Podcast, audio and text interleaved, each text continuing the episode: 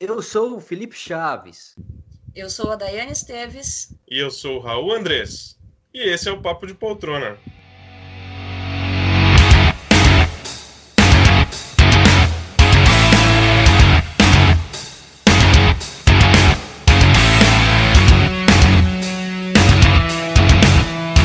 Começando mais um Papo de Poltrona! Aê! Quero animação, gente, porque. Mais animação. Obrigado, Dai. Bora! Bora! Quero animação hoje porque, né, gente, é o primeiro programa de 2021. Estamos aqui, quem diria, sobrevivemos ao ano de 2020 e vamos lá, seguindo na luta para esse 2020 parte 2, né, Daiane? Não, tá louco. não duvido, mas assim, espero que não, né? Mas é isso aí, vamos apresentar aqui nossos colegas de bancada. Como sempre, não mudou nada. Ficamos em ato durante duas semanas, foi isso ou três? Duas semanas, né? Porque a, a terceira semana foi o nosso Awards, fez o maior sucesso aí, a galera tá pedindo vídeo. Vamos ver se a gente atende esse pessoal é, quando for possível, não é mesmo? A gente quer. A gente quer.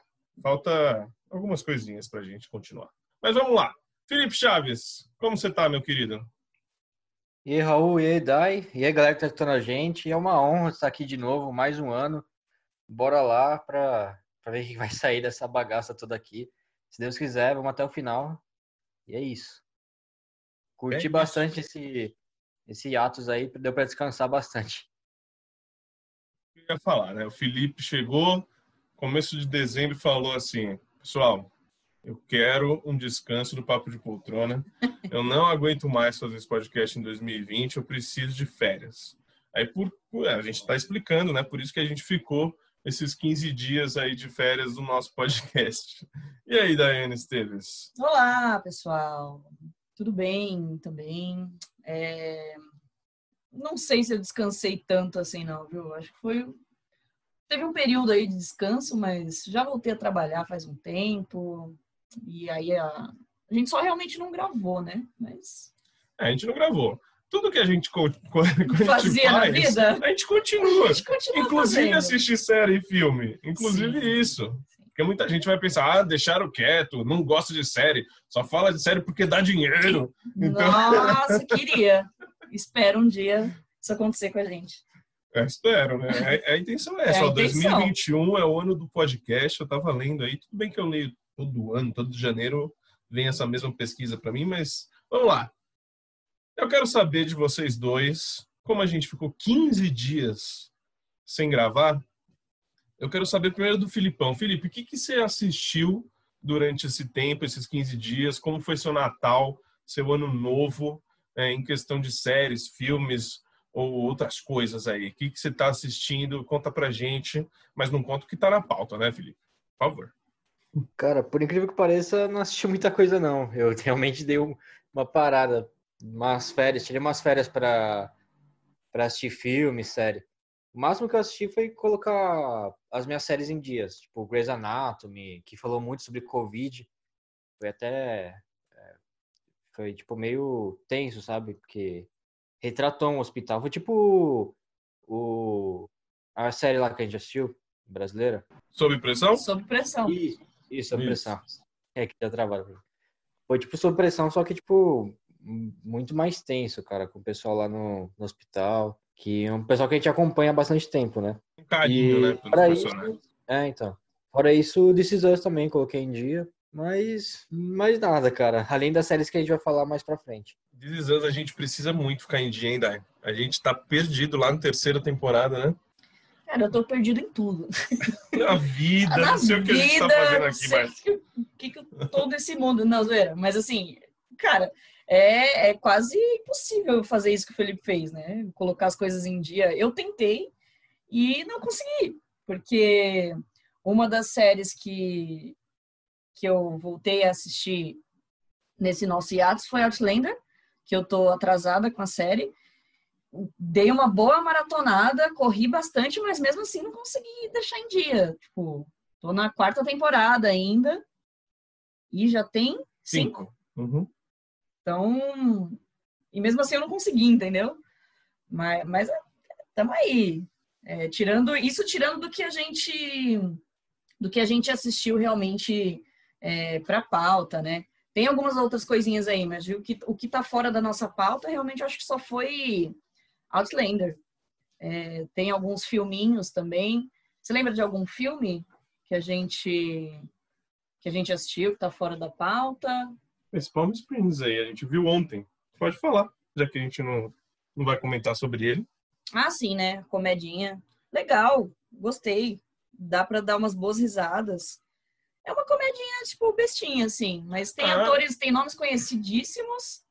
E, e deu para dar risada. E eu gostei do formato. Foi um pouco diferente, né? Do que a gente é, costuma ver em comédias com esse tipo de assunto. Pode é. falar.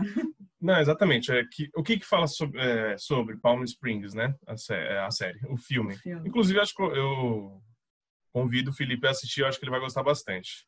É com Andy Samberg, o Jake Peralta, de Brooklyn Nine-Nine, e a Kristen Milioti, que faz uma personagem How I Met Your Mother.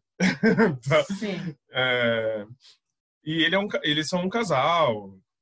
É um casal romântico, entre aspas, da série. Do filme. É, da, do filme, exato. Desculpa. Aí a gente fala sobre. Ah, bom, continuando.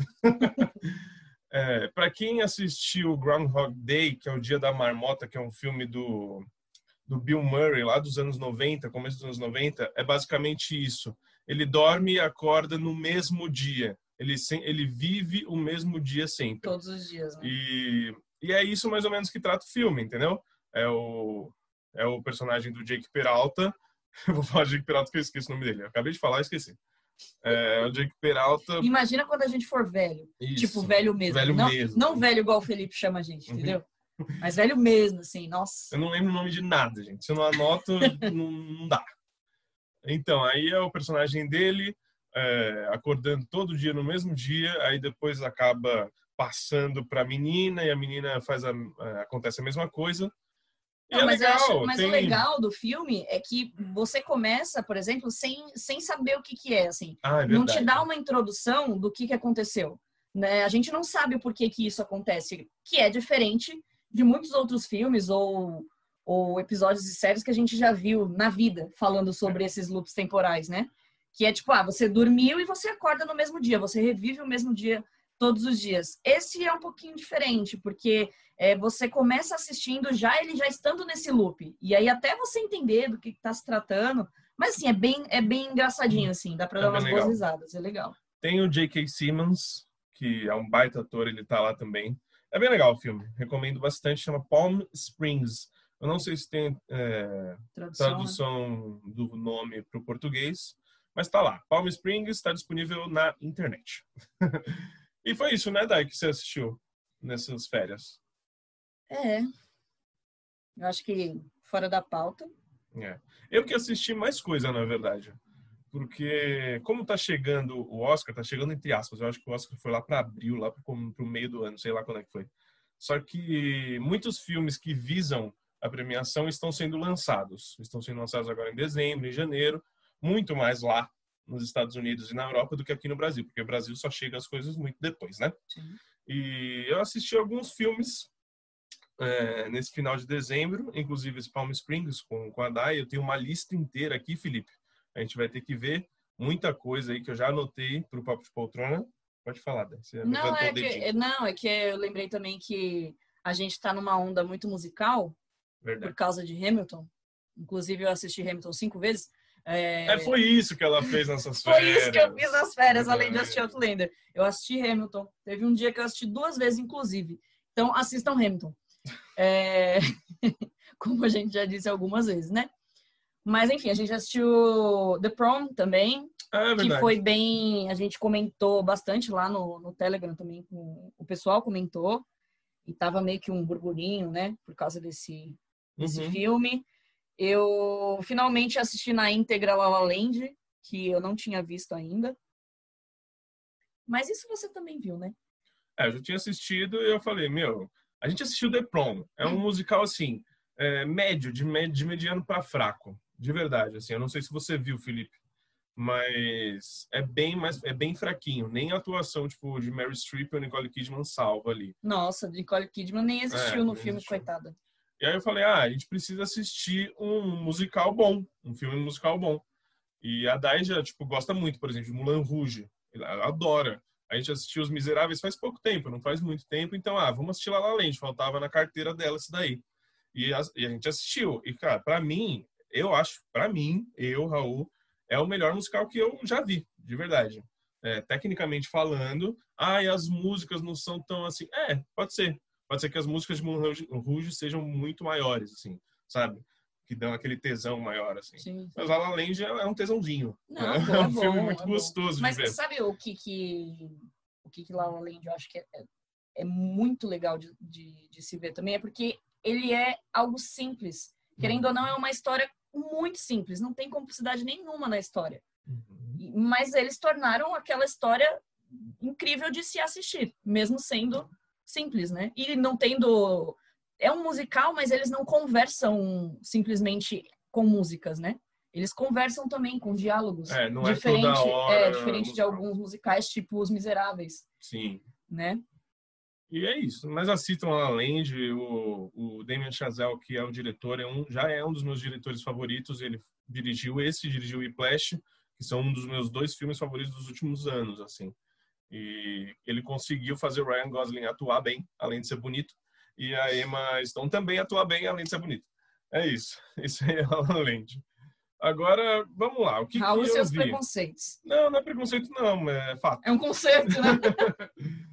É, o que eu não assisti? concordo, hein? Deixando bem claro. Vou enfim. falar bem rapidinho que a gente já está se alongando nesse bloco, que nem existia esse bloco, né? É o retorno, gente. É É o o retorno. retorno. Estamos animados. Como eu falei, assisti alguns filmes, eu não vou lembrar todos que eu vi agora. É, mas um filme que lançou em 2020 chama Retrato de uma Jovem em Chamas é muito bom. Assistam, é um filme francês. Ah, esse é o francês cult cinéfilo. É, assistam, é muito bom. É, é um dramalhão mesmo, um dramão. Fala sobre uma, é, um casal de mulheres hum, dos anos lá atrás, onde usava espartilho Dos anos. Costuma ser mesmo. dos anos lá atrás e a dificuldade que que é, que é viver nesse mundo sendo tipo homossexual entre aspas. Vocês vão entender se forem assistir o filme. É muito bom, muito bem feito, é muito muito sensível. Quatro e meio para ele, tá? Beleza. Outro filme que eu assisti, Retrato de uma Jovem em Chamas, eu falei, né? Sim. Raramente, às vezes, sempre, ou de vez em quando. Eu esqueci o nome desse filme também. Nunca, raramente, às vezes, sempre. Isso, nunca, raramente, às vezes sempre. Cara, é um filme muito pesado também. Ele fala de uma menina do interior ali da Filadélfia que ela tem 17 anos e descobre que está grávida. E ela já sofria muito bullying, muito preconceito na escola, porque, meu, aquelas escolas de interior dos Estados Unidos, a gente já- já sabe como é que é, né? E para uma menina, então, que que tá que descobriu a gravidez, aí já mexe tudo com a cabeça dela. Aí ela conta para a melhor amiga, ela vai nos médicos e aí ela toma a decisão de fazer um aborto, né? E esse é o grande tema do filme e a grande questão. E você já E- falou assim. O quê? Não, não, isso, isso- aí é Ah, 10, tá. 15 minutinhos de filme, é isso. Entendi. Ela, porque é isso mais ou menos, é, ela tenta, tenta assim. Ela quer abortar a criança e ela vai no médico e a médica lá da cidadezinha da Filadélfia fala: "Olha, então, não é bem assim, porque você vai ser uma assassina se fizer isso", entendeu? Uhum. E aí são várias que- questões, discussões filosóficas e políticas durante o filme. Adoro. E é, você vai gostar muito, a Dai vai adorar, tenho certeza. E como ela não conseguiu fazer essa esse procedimento lá na Filadélfia, ela vai para Nova York, para a cidade grande, sem nada de dinheiro, tentar fazer esse procedimento e meu é um tapa na cara atrás do outro, é um filme pesado assim, um filme bem pesado, mas é muito bom. E a menina que faz é um filme bem, tipo, bem lá do B mesmo. Eu li que ele estreou na semana que o lockdown chegou nos Estados Unidos. Nossa. Ou seja, tipo, teve maior preju esse Sim. filme. E foi pouco falado, mas tem gente lembrando nas premiações desse filme. Se eu não me engano, ganhou alguma palma aí. Não é tipo palma de ouro de Cannes, não, mas é alguma outra aí da Europa. É, assistam. Nunca, raramente, às vezes sempre. Vocês vão entender o nome desse filme se você assistir o filme. Muito bom. Aí eu assisti duas séries no final do ano passado, que foi The Wilds série original Amazon Prime, que muita gente desceu a lenha, né, nessa, nessa série, com razão. eu assisti o piloto, eu falei, eu não vou assistir essa porcaria. Assisti a série inteira. inteira. assisti a, a primeira temporada inteira. Ela é ruinzinha, sim, ela é ruinzinha, só que tem um mistério que te faz querer, querer ver o que, que vai né? acontecer. Então, The Wilds, assisti e assisti Alice in Borderlands, que, meu, também é a mesma coisa. É uma série que é uma mistura de Jogos Vorazes, Jogos Mortais e Alice no País das Maravilhas, estudo em japonês. Então, meu, assisti o piloto, nossa, que bosta de piloto. Não, mentira, não era uma bosta de piloto, assim. Era legalzinha. Só que a atuação dos caras é tudo muito diferente, né? Ah, é Os japoneses são tá estranhos. Né? Também, é. São estranhos, sim. Desculpa aí, comunidade japônica. Japônica. nipônica. Mas eu tô me alongando demais, né? Assistam Alice in Borderland, meu, foi uma surpresa boa no final de, de 2020. E chega, né? Talvez eu tenha assistido mais algumas coisas, eu não vou me lembrar agora. E vamos agora para o bloco Notícias de Poltrona. Uh, bora! Finalmente. Eu não vou, só comentando aqui, eu não vou mais falar que é diretamente de Houston, porque eu fiquei sabendo que isso podia confundir algumas pessoas que acharam que eu realmente estava em Houston. Então.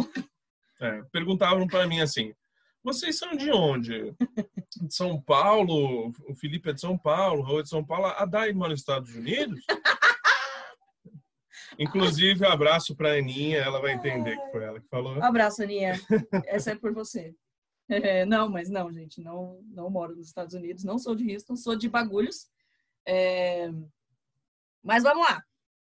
É... Primeira notícia que, de acordo com o Scream Engine, Mulher Maravilha 1984 já foi visto mais é... em sua primeira semana do que qualquer outro filme lançado nas plataformas digitais de 2020, superando Hamilton Uhum. e Soul. Sim, já não concordo, entendeu? Vou é. deixar minha revolta aqui. Tô zoando. É, é, compreensível. Claro que é compreensível. Era um dos um filmes mais que... esperados Sim. do ano. Então. Exatamente. Eu já vou passar a bola aí pro Felipe. Eu quero que ele me fale se ele vai assistir Mulher Maravilha no cinema ou se vai ser nas internet mesmo. Cara, vou esperar chegar nos streamers pelos meios legais aqui, né? Não vou pra pirataria, não. A gente é contra a pirataria aqui, né? Só quando nosso amigo consegue mandar os negócios lá pra gente que a gente consegue ver. Inclusive Mas tá não... chegando Mulher Maravilha 1984, já chegou a fita aqui, né? A gente é, pode atrasou. Passar. Pra mim, eu acabei nem vendo ainda. Mas vou esperar um pouquinho para assistir. É, cara, eu tinha visto até uma notícia que Soul tinha sido assistido mais que Mulher Maravilha. Não sabia que ela tinha visto mais que, mais que Soul. Tanto é porque a Disney Plus tá pelo mundo inteiro, né? E HBO Max tá só lá nos Estados Unidos. Ah, mas eu é... acho que isso tá mudando a cada, cada dia muda um pouquinho, né? Uhum. Não sei, é que ele diz aqui, segundo a Screen Engine aqui, né, que é visto na sua primeira semana, então fechou. É, Já da primeira, primeira, semana, semana né? Todos, né? Sim. É, faz é. sentido. Não, mas realmente era muito esperado Mulher Maravilha. Eu vi um pessoal falando bem, um pessoal falando mal, parece que tá meio dividido, cara. Não, não sei o que esperar. Porque eu, eu curti o primeiro filme da Mulher Maravilha. achei um dos melhores da, da Warner, pra falar a verdade, de heróis. E eu tava ansioso por esse filme. Vou ver se quando eu assisto para falar um pouco mais sobre ele. Eu meio que dei uma brochada assim desse filme. Eu também, óbvio, todo mundo tava, todos nós estávamos muito ansiosos, mas é, eu vi que teve, que nem lá no, no, no Rotten Tomatoes, a, a crítica tá diminuindo cada dia mais, assim, tá, tá meio que decaindo assim muito rápido. E eu vi que também já saiu a crítica do Belote, mas eu não assisti para não me influenciar também. Ah, também não vou assistir não, só vou assistir. Eu não tô lendo sobre... críticas, né? É, a crítica em si, o escrita eu não tô lendo, mas eu tô vendo comentários também na internet que a galera não realmente não, não tá não tá sendo tudo aquilo, né? E, e, e também pelo que foi do primeiro, que o pessoal gostou bastante.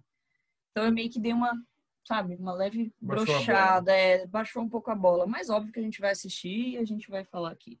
Exatamente. Vamos assistir e vamos falar aqui, talvez semana que vem.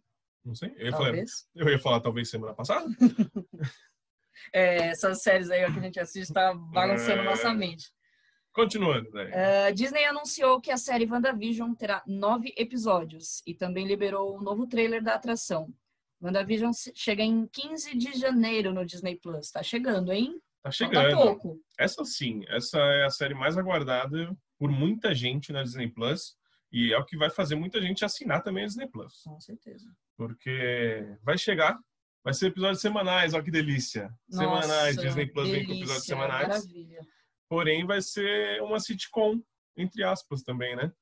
Ela vai passear muito ali no universo da comédia. Eu tô muito curioso para ver. Sim. Eu não assisti esse último trailer que vazou. É, eu também nem quero assistir nada. saiu. Eu tô evitando de saber muito de coisas assim, porque eu- justamente eu quero ter uma surpresa, eu quero ver ali a primeira vez realmente sem saber muita coisa.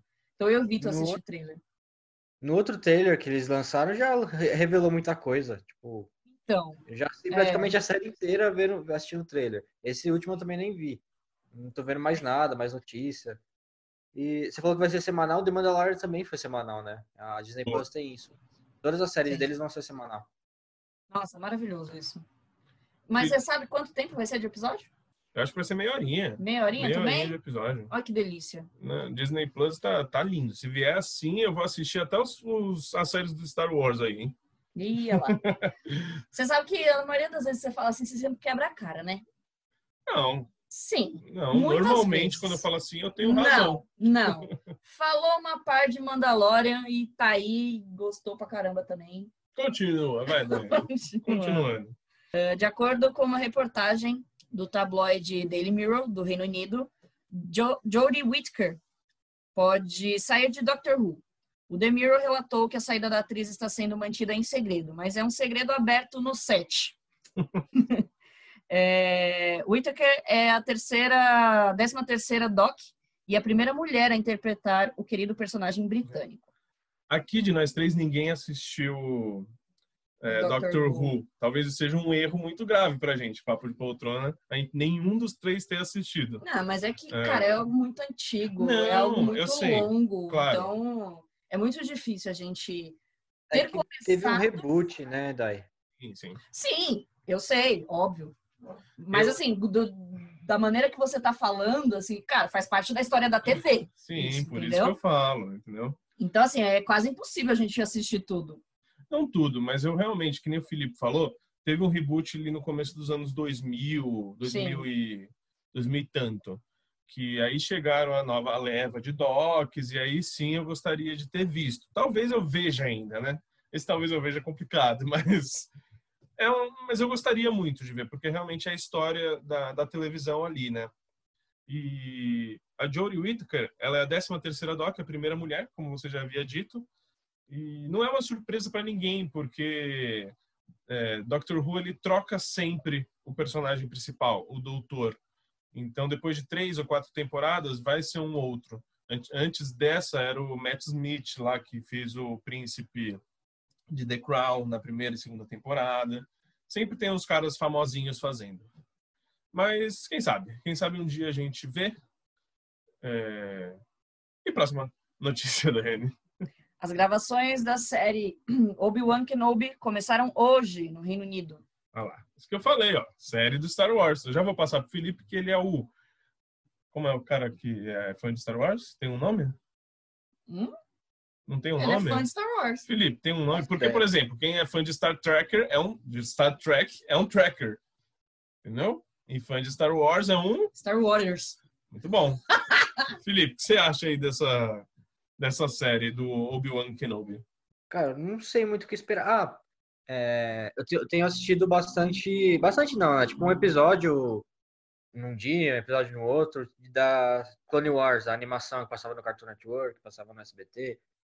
Tô tentando reassistir pra lembrar um pouco como que é e também tem muita referência, The Mandalorian tem muita referência aos filmes e a essa série também, né?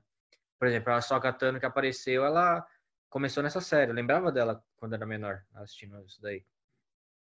E o Obi-Wan tá na série. Ele é o, o mestre do Anakin. E, cara, não sei o que esperar da série, não vi muita coisa, também nem quero ver, porque com certeza vou assistir, tô ansioso por ela. Mas não quero ver nada para não tomar nenhum spoiler e me surpreender igual me surpreendo assistindo The Mandalorian. E tenho certeza que vai ser boa. Assim, se continuar nessa pegada que é The Mandalorian, mano, de qualidade, ah, certeza que vai ser boa. Continuando, Diane Davis. Bora lá, vista por 63 milhões. Bridgerton é a quarta maior série da história da Netflix, perdendo apenas para a primeira temporada de The Witcher, com 76 milhões, a quarta temporada de La Casa de Papel, com 65 milhões, e a primeira temporada de Tiger King, com 64 milhões. Ué. É, só sucesso, hein? Mas aí não faz sentido. Faz, ó. É a quarta, a Bridgerton é a quarta, 63 milhões. Tiger ah, não, King não, é tá certo, tá certo, tá certo. Tá? Pensei errado, pensei errado. O ouvinte acho que entendeu. É.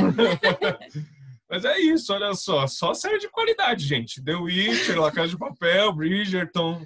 Ai, meu, eu nem sei o que é essa Tiger King. É a Máfia dos Tigres. É o documentário, assistida por muita gente e a gente tá devendo. Felipe, você assistiu a Máfia dos Tigres? Nossa, nem lembrava disso. É, é boa pra caramba, cara. Eu pensei que você tinha visto. Quem, quem é fã é o Bolha. Ama. É, então, ele que falou pra assistir, eu assisti, é legal pra caramba. Você nem acredita é... em tudo que tá acontecendo. Você fala, não é possível que isso aconteceu, que isso é real. Mas é, é louca, cara, é muito boa. É um documentário, né? É. Então... É, um documentário em série, né? Sim. E é isso, o Bridgerton tá aí, primeira semana, puta sucesso mesmo. Assistimos ao piloto. Eu assisti. Felipe, você assistiu? Assistiu também. Daiane? Mais ou menos. Mais ou menos. Mas vamos lá, essas foram as notícias de poltrona, direto de Guarulhos com Guarulhos. Daiane Não é mais em Houston, pessoal. Voltei pro Brasil, tá? Exatamente. E essas foram as notícias para você ficar por dentro desse mundo nerd, geek, pop, das séries, dos filmes e de tudo o que há de bom. E vamos para o nosso bloco do Clube de Séries, porque ele voltou. O Clube de Séries e essa série voltou. Terminamos da Terminamos, finalmente. Estou desolada. Estou desolada, estamos. Estou depressiva. Assim, vamos lá. Falamos há três episódios atrás, com a participação de Alexandre Bonfá, sobre a primeira temporada de Mr. Robot, e foi um sucesso, tanto a primeira temporada tanto quanto o nosso podcast. Foi um sucesso. Sim. E agora terminamos. E vamos falar um pouquinho aqui sobre o que foi a segunda, terceira e quarta e última temporada. Eu queria falar de uma forma diferente com vocês. Não exatamente falar, ah, a segunda temporada foi isso, isso, isso, a terceira foi isso, isso. Não, eu queria meio que trabalhar um pouco é, dos personagens da série. E eu não queria me alongar muito também aqui em Mr. Robot, porque a gente já falou bastante, mais de uma hora naquele primeiro no, no episódio com, com a Lê aqui. Ah, mas é e é difícil, hein? É difícil, é difícil. E eu queria mesmo. Não prometo meio... nada. eu queria meio que falar mais sobre os personagens, porque eu acho que é uma série sobre personagem, entendeu? Sim. É... Ela entrou para mim, assim, eu vou ter que pensar muito bem no top 3, top 5 da minha vida de séries, sem dúvida nenhuma. Porque eu gosto de série assim, que trabalha muito bem os personagens. E, é, e Mr. Robot é uma dessas séries, né? Então, eu queria perguntar pro Felipe. Felipe, primeiro. O Felipe já assistiu faz muito tempo Mr. Robot. Ele que falava pra gente, meu, vocês devem assistir, devem assistir. E a gente não arranjava um tempinho. Graças a Deus e a nós, temos aqui o Clube de Séries que nos proporcionou isso. Felipe, para você, assim, eu não vou perguntar muita coisa específica porque você não reassistiu as últimas temporadas, né? Só assistiu a primeira. É, mas fala assim de um todo o que, que a série assim significa para você se a série realmente é uma das melhores ou a gente está muito emocionado por ter acabado é, Recente, né? recentemente né? como que é para você Mr. Robot cara Mr. Robot realmente é um estudo de personagem é, tem episódios que dá aula de como se faz TV, como se faz cinema. É, é que no começo era para ser um filme, né? Então já meio que estava tudo escrito, estava tudo pensado direitinho. Que é assim que tem que ser, né? Começa a contar uma história, você já tem que pensar como que vai acabar ela. Você tem que ter na cabeça quantas temporadas tem que ter, quantos episódios tem que ter, para não fazer merda, não ficar alongando a série só para ganhar dinheiro ou só para para ter mais lucro, mais visualização, essas coisas, né? E Mr. Robot fez certinho, cara. É, realmente é perfeita a série. É, eu não realmente não assisti toda a segunda, terceira quarta temporada, porque era muita coisa. E, mas eu vi bastante review na internet, vi vários vídeos para tentar relembrar um pouco. E vendo os vídeos, lendo os reviews, cara, eu fui gostando ainda mais de Mr. Robot. Antes para mim era top 10. Tipo, tava ali entre sétimo, sexto série da minha vida. Acho que tá entrando em quinto agora, cara. Eu só não coloco ela, tipo, entre os três primeiros, quatro primeiros, porque a primeira é Friends, obviamente. Depois vem Game of Thrones, só por causa, tipo, que mudou a TV, né, cara? Não tem que falar de Game of Thrones. O final foi horrível, eu entendo. Não, foi tão horrível para mim, mas foi ruim. Só que a grandiosidade da série é, não tenho o que falar. Depois Breaking Bad e cara, aí acho que tem, aí tem Supernatural, né, que é mais por causa do coração mesmo. E aí antes era This Is Us, porque eu aprendo muita coisa com This Is Us, mas por tudo que eu tô li e vi sobre Mr. Robert nas últimas nos últimos dias, né, eu tô colocando ele já em, em quinto lá de top top séries da vida. Mas é o que eu falei, é uma série sobre o estudo de personagem e que cara, é uma aula. Não tem palavras para descrever Mr. Robot. realmente eu não vou lembrar. Vamos falar agora dos personagens, mas eu realmente não vou lembrar muita coisa, não. Do, da segunda e terceira temporada. Vou lembrar bem mais da quarta. Já para ser bem sincero aí. Não, suave. Inclusive, eu indico pro Felipe assistir tudo de novo. Porque assim, meu, assiste, tenta assistir, sei lá, numa tela grande, com um som, ambientação legal, sabe? Pra, pra sabe, pra ela te pegar do jeito que pegou a gente, dessa forma. Mas vamos lá. É, a gente assistiu a primeira temporada, já falamos demais sobre ela aqui, então vamos falar sobre as outras. É, rapidinho aqui, a segunda temporada, se eu não me engano, é aquela temporada que começa de uma forma um pouco mais confusa e que faz muita gente desistir da série. Foi até o que o Ale falou. Sim. E assistindo, eu entendo o porquê disso ter acontecido. É, deu para ter certeza que foi ali. Foi ali. Foi ali que o é, pessoal desistiu. Porque a primeira metade da segunda temporada é quando nosso amigo Elliot está muito confuso e ele parece estar numa casa de recuperação onde está a mãe dele ali e aparecem personagens como o Ray, que é o, o gordinho lá, que é, ele acaba hackeando. Enfim, estava muito confuso ali. Pode falar, Felipe. Ele faz Atlanta, não sei se você assiste em Atlanta. Faz... Ele é muito bom, cara, em Atlanta. Quem não assiste, assiste Atlanta porque é outra série foda, cara. Uma comédia que tá mudando tudo aí. Atlanta, eu assisti a primeira temporada e preciso, preciso continuar. A Dai precisa ver tudo comigo também. Ó. É, enfim, aí a série começa bem confusa e parece que não está indo para lugar nenhum. E aí começa a nos confundir também. A partir da, da metade da segunda temporada, as coisas vão fazendo sentido. E se você conseguiu é, passar pelos cinco primeiros episódios ali, cinco, seis episódios, é, os primeiros episódios da, da temporada, você consegue entender a genialidade que foi também aquela segunda temporada, aquele começo. E ali aparecem outros personagens também que, assim, a gente já falou muito aqui do Tyrell, já falamos muito sobre a Darlene, falamos sobre a Angela, falamos sobre o próprio Elliot e sobre o Mr. Robert também. É, é, engraçado a gente falar que falamos sobre o Elliot, só que será que falamos sobre o Elliot? Agora eu fiquei um pouco confuso, nesse... é. mas não vamos nos adiantar, né? Não, falando sobre o Elliot, porque o Elliot é o Elliot. É, o Elliot é o Elliot, o Elliot é o Elliot. E aí apareceram outros personagens já na segunda temporada, como por exemplo a Dominique, a Dom, é, que é a delegada, detetive, e o seu parceiro. E ali já é introduzido e depois ele é bem trabalhado na terceira temporada. É, e ali eu já gostei de cara da, da, da personagem da Dom. Já sim. Come, sim, é uma pessoa já meio ferrada na vida. Tipo, ela trabalha no, no FBI, é detetive e mora no muquifo, assim. Que história é essa, sabe? Ela é toda um perturbada na vida. lixo. Enquanto mas isso... que também, desculpa, mas que também, é, principalmente depois de terminar a série, é, meio que, que a gente entende ali meio que toda a ambientação da série. Né? Sim, né? lógico. É meio que um padrão, vamos dizer assim. Sim. De, de, de ali da, de onde eles moram, da maneira como eles vivem, literalmente não importando tanto assim a, o cargo que a pessoa tem. Eu acho que a única pessoa ali que mostra uma casinha melhorzinha é o Tyrell, né? É a Angela, né? Porque eles conseguiram ah, sim, cargos mas aí altos. porque ela já ela mudou de, de, de lugar ali, né? De cargo. Mas até então também era o mesmo nível ali. É. Aí, como eu queria trabalhar isso aqui com vocês, assim, é, eu não queria falar temporada por temporada, sim, eu estava começando a falar já. É. Mas, por exemplo, a Dom, é, eu queria é, estudar o arco, falar sobre o arco de cada personagem, que eu acho isso muito legal em Mr. Robot. Como que a Dawn começou e como que ela terminou a série, que eu acho isso muito legal, assim. Na segunda temporada ela parece uma detetive bem determinada e jamais ela iria é, fazer algo contra os seus princípios. E, e, fora da lei, né? E fora da lei, assim, aí ela acaba descobrindo que o seu parceiro, ele é um puta filha da puta. Mas talvez ele não seja um filho da puta de verdade. Talvez tenha acontecido a mesma coisa que aconteceu sim, com a Dawn, sim. entendeu? Ele tenha sido obrigado ali pelo Dark Army a mudar toda a sua vida e trabalhar para eles obrigatoriamente, né?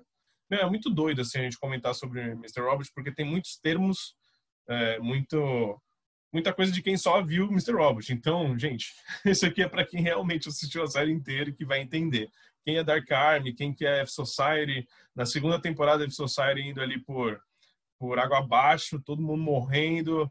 É, quem que é o, o grande cabeça de, da, da porra toda ali.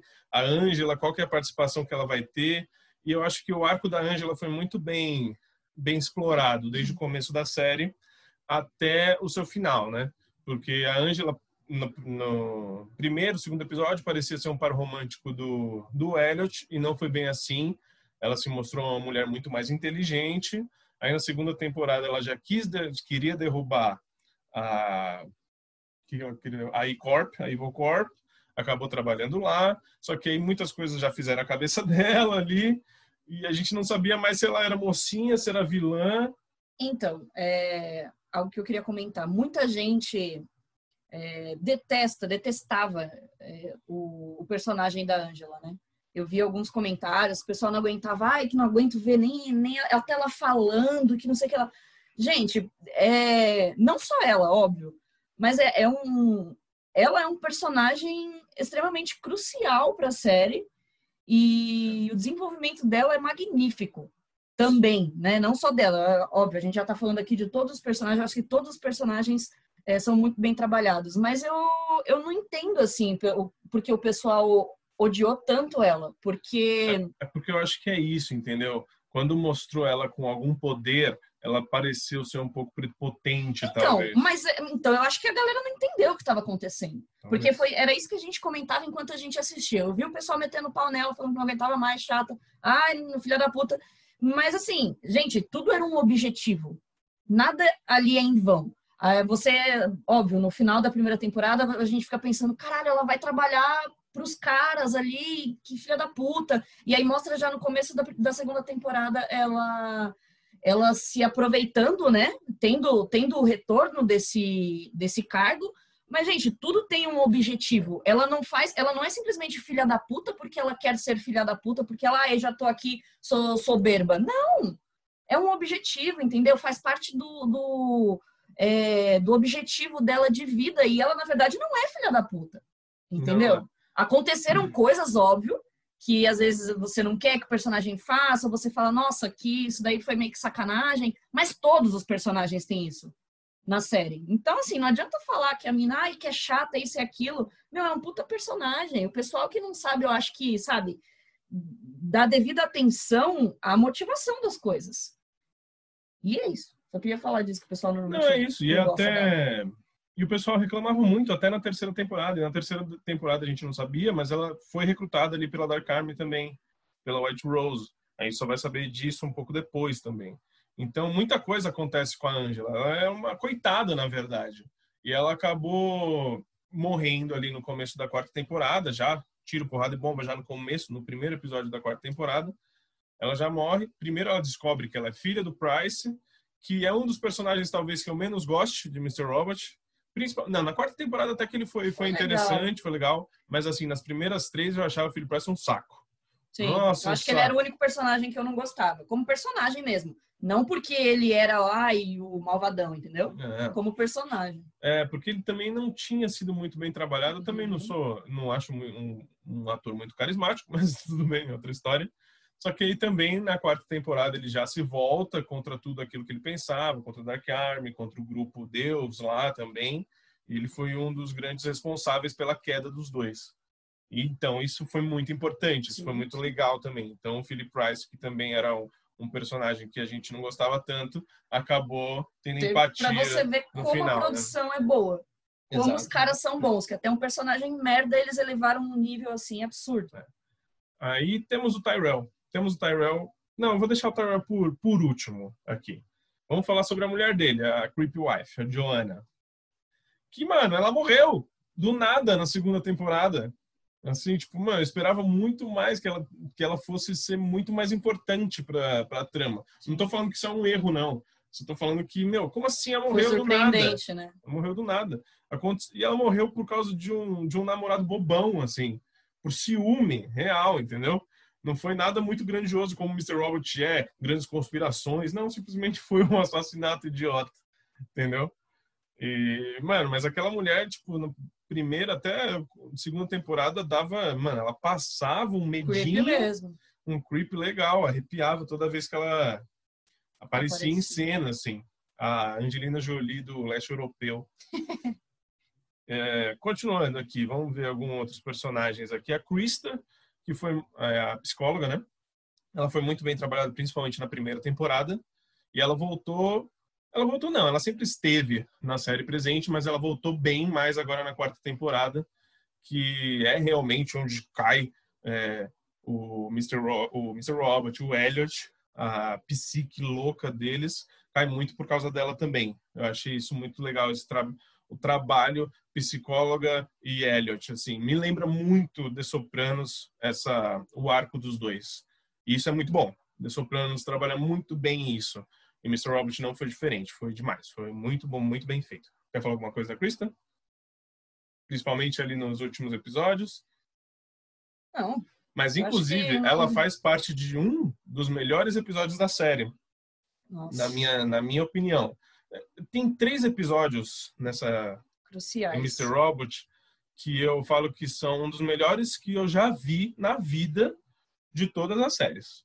O quinto da terceira temporada, que é o episódio, putz, é o episódio da câmera é, Episódio mudo. Plano do sequência. plano sequência. O quinto da terceira é o plano sequência. Ah, da terceira, da terceira. Da quarta, que é um é o episódio mudo, né? Que você ia falar.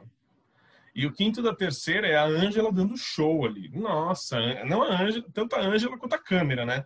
Meu, que, que, que incrível aquele personagem, aquele, aquele personagem, aquele personagem, aquele episódio. O Felipe falou assim que é realmente um show de cinema, de cinematografia, de direção. Sim, sim. É incrível. Aquele, aquele episódio me deixou boquiaberto. E a partir daquele episódio da quinta temporada até o final da série, Da quinta temporada? da, da terceira temporada, Sim, até o final da série, foi uma loucura. sim. E aí, beleza. Outros episódios que eu queria comentar é o quinto da quarta, como o Felipe já falou, é o episódio mudo, e não acontece nada, apesar que a Dai tem um, um porém nesse episódio. Ah, não, mas isso é besteirinha. Não, não desmerece, né? Só dando um contexto aqui, é um episódio onde o Elliot e a Darlene, eles vão tentar hackear uma empresa, eles entram na empresa no dia de Natal. Invasão mesmo, não é É só invasão, é hackear. invasão, não é só hackear de longe, né? Invadiram mesmo, Invadiram. fisicamente, pura e estrategicamente, no, no, no melhor estilo Missão Impossível. Que foi isso que me lembrou, né? Sim. Muito Missão Impossível. Mas é, os caras sem, sem ter um diálogo falado é é uma das melhores, um dos melhores episódios que eu já vi na vida. De tão bem trabalhado que ele é. É, a gente conseguia saber sa- o que eles queriam falar só pelas imagens e expressões corporais e tinha ali rolava umas mensagens né via é, via celular e aí uma coisa interessante que o Raul falou é que até então ele não tinha percebido que não tinha diálogos que não tinha fala nesse episódio ele assistiu e só depois que ele foi falar porra não, não teve mas também porque você é, você viu em algum lugar né É, porque um assim, comentário que ele nem tinha se falta tocado nenhuma, disso entendeu? Não fez falta nenhuma, tipo, me deixou tão em êxtase, tão, sabe, o coração acelerado o tempo todo que não importava, entendeu? Era só a trilha sonora, que é magnífica de Mr. Robert, do primeiro ao último Nossa. episódio. É, aquela música eletrônica que, sabe, que te, sabe, te É corrói, visceral, assim, é é visceral, visceral. o negócio. É absurdo de bom. E também as câmeras, cara. Como, como o Mr. Robot ele- não enquadra direitinho aqui, ó. Que nem a gente, o Felipe tá enquadrado aqui, eu e a Dai a gente tá bem É, tortão. tipo, fica todo mundo assim, ó. É, Na cena no canto, no canto da, da tela, assim, que- incômodo que te passa, Mr. Robot, né? Tanto na Mas é tudo tudo proposital. proposital. Não, e aquelas assim, tipo, e, e fora o enquadramento também a posição, né? Que é sempre, tipo, é, é um close, assim, meio que de cima da É. cabeça. Então a pessoa tá sempre meio apreensiva, assim. É incrível. É incrível. E, inclusive, no final desse episódio, a única fala, na verdade, tem duas falas, eu acabei lendo isso. Tem uma logo no comecinho, que é a Darlene falando alguma coisa pro Elliot, tipo, antes deles entrarem e naquele no, na empresa. E no final, que é o Vera encontrando a Krista, falando, precisamos conversar. É isso. E aí, quando entrou o Vera, eu falei, puta, eu não quero esse cara de novo. Fala, Felipe. Vocês imaginavam que ele ia voltar? Não, Não. não. Ah, Primeira- não, primeira assim. temporada, né? Eu não lembrava, eu tinha esquecido dele. Pra mim ele já tinha É, então, morrido. aí esquece. Quando ele apareceu, eu lembro. Mano, quem que é esse cara? Eu já vi ele. Aí só depois que eu fui lembrar. Não, assim, ó, vira e mexe. É verdade. Vira e mexe. Lá vem. Eu pensava assim, eu falava, mano, eu tenho certeza que em algum momento, quando algo der errado, quando eles. Quando algo der errado, não. Quando eles já tiverem num bom momento ali, já conseguiram fazer algo importante, vai surgir alguma merda, né? E eu imaginava que ele iria voltar assim. Porque ele foi embora assim muito de boa, entendeu? É. Então eu, eu sabia que alguma coisa ali ia trazer ele de volta, pescar. E ainda bem, porque por mais que a gente não gostasse dele, meu, o episódio ali com eles no, na casa da Krista é Eu ridículo. consigo gostar. Eu gosto mais até desse episódio do que o episódio mudo. Por causa Então, da atuação. Mano, É. os atores. Nossa. os pode diálogos desse, É, isso que eu ia falar. desse episódio. Não, então, é, não, rapidinho, só retomando. Ele, o Vera entrou naquele episódio falando precisamos conversar com Krista e depois ele já foi introduzido ali na quarta temporada. Eu falei, ah, não quero Vera, não precisa. Vai, sabe, vai, não precisa. Eu quero logo que mostre o que está acontecendo, quem é o Elliot, outra personalidade, o Mr. Robert, quem que é, não matou, matou, pai, pai é, abusou do menino, não abusou. Já queria saber isso tudo, entendeu? E aí vem o Vera falando, puta, mano, vai ser um novo arco, nada a ver, desnecessário. Fiquei meio, meio assim já. E aí chega o sétimo episódio da quarta temporada, que é esse que vocês comentaram, e que, mano, é atuação. Todos estão, inclusive o Vera. Inclusive Sim. o ator que faz o Vera, que, mano, tá demais, cara, dá show, realmente dá show. E o... É, e o formato também do episódio, né? a direção, entendeu? Ele- não, Porque é ele é, é, um- é feito em Feito um, em atos. em somente um local também, é, em somente uma locação, que é a casa da, da. Krista, e a câmera vai passeando pela sala, pela sala de jantar, pelo outro cômodo onde a Krista tá amarrada, e que, ó, mano, tipo, é tão, parece que o diretor tem a, lógico, ele tem a câmera na mão, assim, mas ele tem a série na mão e na cabeça, tão bem feita, tão, tão bem bolado, aquilo realmente, esse sim também, outro, outro case de grande direção aí, uma aula de cinema pra cacete, assim. Não, E- é, só um adendo quanto a esse episódio, que pra mim é, foi meio que uma, mas muito mind blow. Mind blow é não de ser confuso, não teve nada de confuso, mas de ser é, uma montanha russa assim de sentimento, porque quando eu tava assim, sei lá, o episódio é longo, né? Ele não tem a duração. é, eu acho que é um pouquinho mais longo do que os outros normalmente são. E assim, logo no comecinho, que eu que tava só naquela coisa do Vera com a Krista, que ela tava ali presa com ele e tal, eu já tava muito incomodada. O Uhum. episódio, desde o começo do episódio, eu tava muito incomodada, porque eu queria, que nem você falou, eu queria ver as coisas acontecendo. Só que ele é um episódio muito intimista. É. é ele é intimista, só que é, no começo eu não tava apegada àquilo, entendeu? Então eu tava ficando incomodada. E aí só vendo o, o- porque demorou muito pro Vera conseguir tirar alguma coisa das pessoas, né?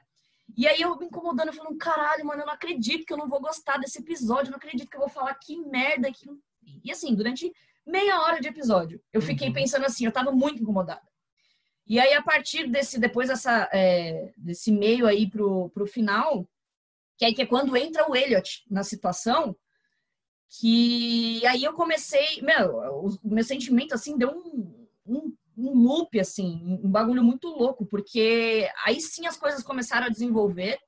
é, em questão de diálogo, sabe? De, de, de, conteúdo do diálogo deles. Não era só porque foi 20 minutos do Vera ali intimando a menina, sabe? A mulher. E ela não falando nada. E eu, caramba, pra onde vai isso? E aí, quando entra o Elliot, é, é, um, é um trabalho de, de direção tão, tão fodido que eu terminei o episódio, eu quase levantei, quase bati palmas, quase fiz reverência, entendeu? Porque os caras são tão bons que eles conseguem. Porque essa era a intenção do episódio, entendeu? Uhum. No começo era isso mesmo, era que causasse desconforto, era que fosse é, é chato, era que fosse perturbador. Para no final ficar mais perturbador ainda, entendeu? Da gente descobrir tudo aquilo que a gente descobriu, porque foi uma bomba, né? É quando o Elliot é, recorda muitas coisas ali do, do passado dele, quando ele descobre coisas que estava literalmente apagado da mente dele. Eram coisas que ele não, ele não queria saber. Era por isso que o Mr. Robot existia. Foi quando né, deu toda essa explicação pra gente e a atuação do, do Rami naquele final. Eu, eu, não, eu, eu tava com dor nas costas de ver, só de ver a atuação dele. Que ele se contorcia de uma maneira e ele andava de uma maneira tão é, aquiada, tão restringido, tão tentando se proteger e ao mesmo tempo querendo expulsar esses demônios dele. Cara, é, eu falo que é a melhor atuação do Rami Malek na é, carreira. É ridículo de bom. É esse episódio, chupa Fred Mercury, pelo amor de Deus. Não, mano, quem, ah. quem manda Fred Mercury? O povo que, que gosta de Rami, de Rami, de Rami por causa do, Fred Mercury, do Fred Mercury não conhece, não, não, não conhece cara. É, e, inclusive, nesse episódio, a gente sabe que pode ter uma terceira personalidade no, no Elliot ali. E a partir daí, a gente já, eu já tava pensando ah, é o Vera. Ah, é a Krista. Mano, eu pensei que todo Sim. mundo poderia ser alguém da mente dele. Alguma, Você começa a pensar em todos os personagens que já foram mostrados na série. Todos. Todos, todos. todos. todos. Inclusive, tem depois o personagem, o, o episódio do Tyrell, que o Tyrell morre, entre aspas, porque até, até... até hoje, até hoje eu não entendi aquilo. Sério, até hoje. Tyrell? Sim, eu sei que ele o morreu. O final, né, dele. É, pra mim não fez o menor sentido eu é, é, estranho. Se eu fosse falar alguma coisa, agora chegamos ao Tyrell, vai, chegamos ao, ao Tyrell. Tyrell, Tyrell. É, se eu fosse falar alguma coisa que me incomodou em Mr. Robot, foi o final do Tyrell. É, inclusive aquele aquele episódio que está o Tyrell, está o Elliot, está o Mr. Robot perdidos ali nos labirintos da floresta. e até que o Tyrell ele leva um tiro e vai embora. E acabou Tyrell na, na série. Aquela, naquela linha, né? Que a gente tá uhum. vendo. Porque. Desculpa. Depois a gente até vê o Tyrell nos últimos episódios, no penúltimo, último episódio, mas tudo da mente ali do, do Elliot. Então eu acho que talvez um erro, pode ser um erro, considerado um erro, talvez, mas algo que me eu incomodou. Que não é um erro. Algo que me incomodou é isso, porque assim, o Tyrell está morto, não sei se está morto, gente. Vocês têm, vocês têm toda essa certeza do mundo que o Tyrell morreu. está morto? Pra mim, sim. Pra mim, ele morreu. morreu. Eu não sei. Não mostra ele, alguém, eles colocando alguém numa ambulância, ou as polícias depois? Não. Não. O final episódio... desse episódio é o é o Tyrell. Quer dizer, o final do Tyrell nesse episódio é, é ele andando sozinho depois que ele que ele sim, sim. pro Elliot lá. Aí tem a luz, a luz azul lá. Tem a luz azul, verde, sei lá. Isso eu não entendi. Isso daí pra mim foi coisa foi da cabeça dele, sei lá. Pode ser, é pode ser. Eu lembrava de uma ambulância nesse episódio. existe uma van. É a é... van que, que eles estão tentando se livrar. É a van do Dark Army. É, e eles acabam se livrando da van e botando fogo na van. Depois do e depois desse no final desse episódio a Darlene vai buscar o Elliot para dar uma passeada por aí. Inclusive, esse episódio é muito legal é também. É muito legal por, por causa, causa da Darlene, que ela encontra um Papai Noel.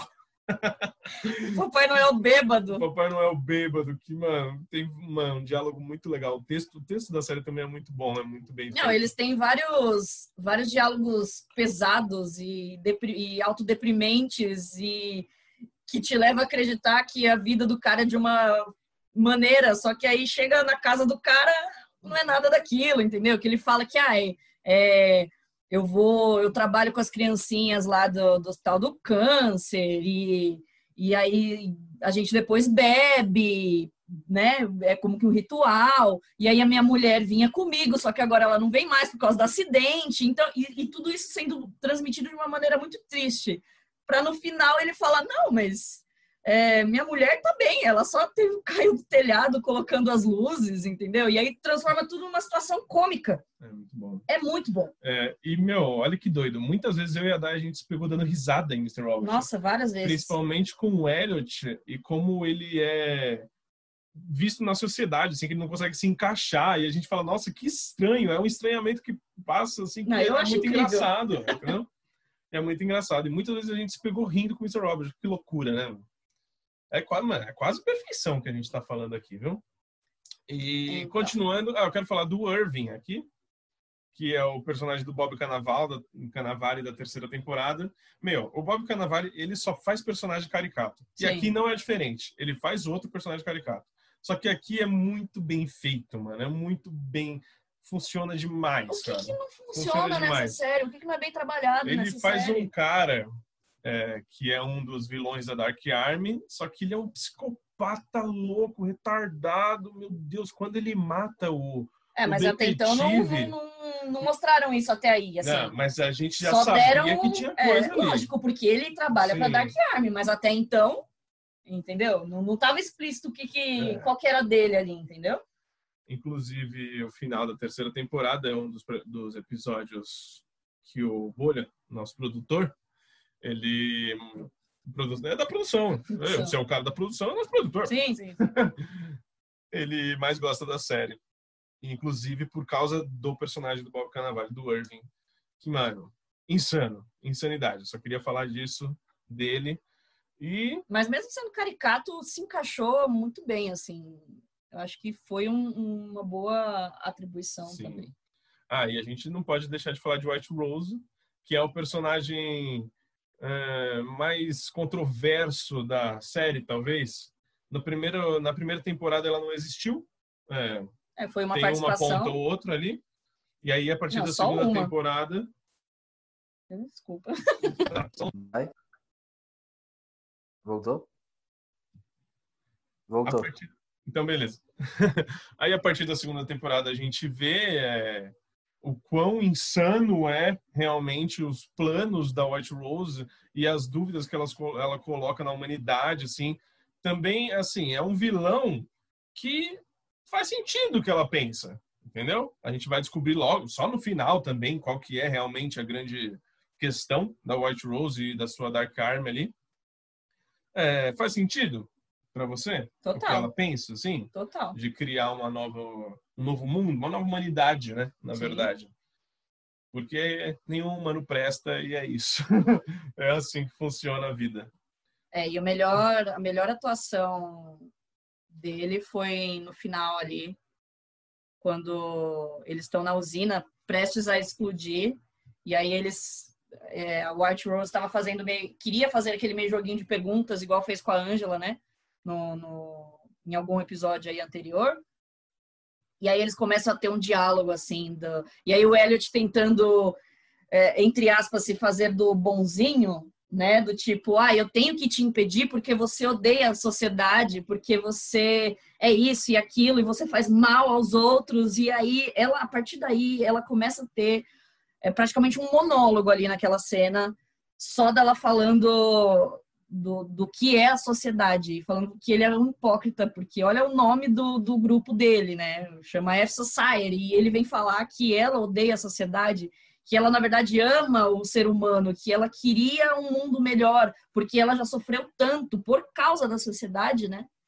E, e ali foi um diálogo, meu, é, É, foi um dos melhores aquela veia, aquela, a cara dela veia pulsando no pescoço dela, assim, é absurdo de bom. Os caras são geniais, até nos mínimos, nas mínimas é, cenas, assim, né, de tempo, é genial. É isso, gente. Agora vamos já pro final da série, porque aí a gente já, já trata de Mr. Robot e de Elliot também. É, porque qual que era o meu medo desde a terceira temporada? Na verdade, desde quando o Alexandre Bonfá colocou a pulga na nossa orelha que se era ou não uma série sci-fi, isso daí. E eu não queria que fosse, eu não queria nem a pau que fosse. Aí foi a segunda temporada, foi a terceira temporada passou, aí a quarta temporada já estava dando uns indícios ali, não desde a terceira, né, que a Angela falou, ai, ô Elliot, você quer, a gente pode resetar as coisas, lembra? Desse, sim, sim. desse diálogo dos dois. Aí quando eu falei resetar as coisas, não, não vai resetar nada. Eu já tava ficando puto. Aí... Então, isso é uma, uma coisa que eu, eu também não entendi ainda. O que, que a Angela viu, o que, que o White, a White Rose mostrou para ela, para ela ficar daquele jeito. Mas era, era, o, a White Rose, ela recrutou a Angela e colocou essas coisas na cabeça dela, porque a White Rose mas, realmente pensava. Mas, no final não, não deu certo, né? Ela era uma louca. Não, né? não. Mas a questão é que eu acho que ali no final, que que aconteceu com ela e com o Elliot, que ela deu o tiro, eu acho que ela queria tanto mostrar aquilo pro Elliot que ela foi fazer dessa maneira brusca, entendeu? Eu acho que ali na situação que aconteceu com a Angela, é, era meio que uma, uma lavagem cerebral, né? Sim. Igual o Elliot falou para ela quando encontrou com ela nessa mesma sala. Falando, é, a sua lavagem cerebral não vai funcionar comigo igual funcionou na Angela porque ela foi isso, entendeu? Na verdade, é, a gente esperava tanto que mostrasse o que, que a Angela viu e falasse sobre o que, que a Angela viu, só que na verdade eu acho que a Angela não viu nada. Ela só ficou muito abalada por toda a situação e por, por tudo que a White Rose colocou na mente dela, entendeu? Mas na verdade não era, era, era me, realmente lavagem cerebral, só isso. E aí Mas depois eu... teve aquele negócio lá das quedas, da queda do, do das explosões lá, da, dos, das 71, 71 lugares que explodiram, e aí ela ficou voltando lá, e sabe, ela já estava muito perturbada. Ela queria que isso fosse verdade, mas na verdade era tudo coisa da cabeça dela. Não existia realmente. Eu tinha certeza que ia ser sci-fi, tipo, viagem no tempo, então realidade paralela, desde quando mostrou aquela máquina gigante. Não lembro se foi na terceira temporada ou foi na, na quarta mesmo.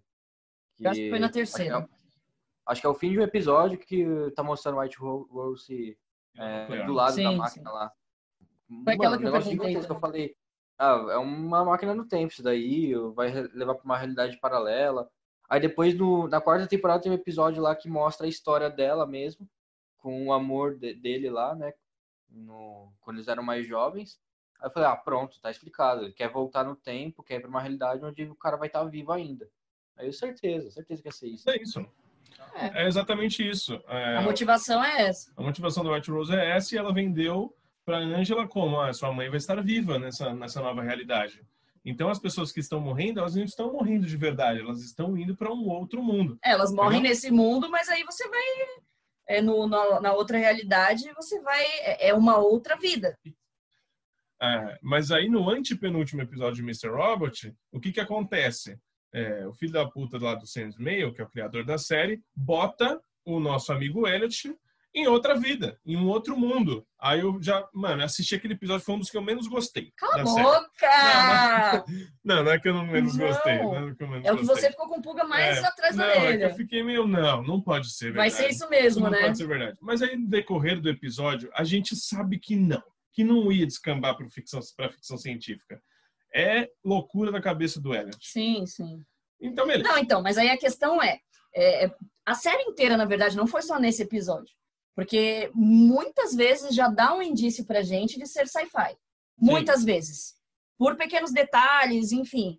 Só que aí você é, já foi explicado desde o começo da, da série que o Elliot é, tem né, problemas psicológicos, que aí te deixa com aquela coisa, não, mas isso tudo pode ser só uma paranoia. Você, a gente, por mais que a gente pense, ah, vai ser sci-fi, é, pode ser sci-fi, é a única maneira de explicar isso, mas é, na verdade o cara tem problema, ele, ele é paranoico, então tudo isso pode ser explicado com paranoia, entende? É, paranoia, esquizofrenia, qualquer coisa que seja, é, entendeu? Transtorno dissociativo. Não, sim, mas eu ah, digo sim. enquanto a gente não sabe do real problema dele, sim, sim. entendeu? E a gente sabe que ele tem um problema mental, então pode ser qualquer coisa também, entende?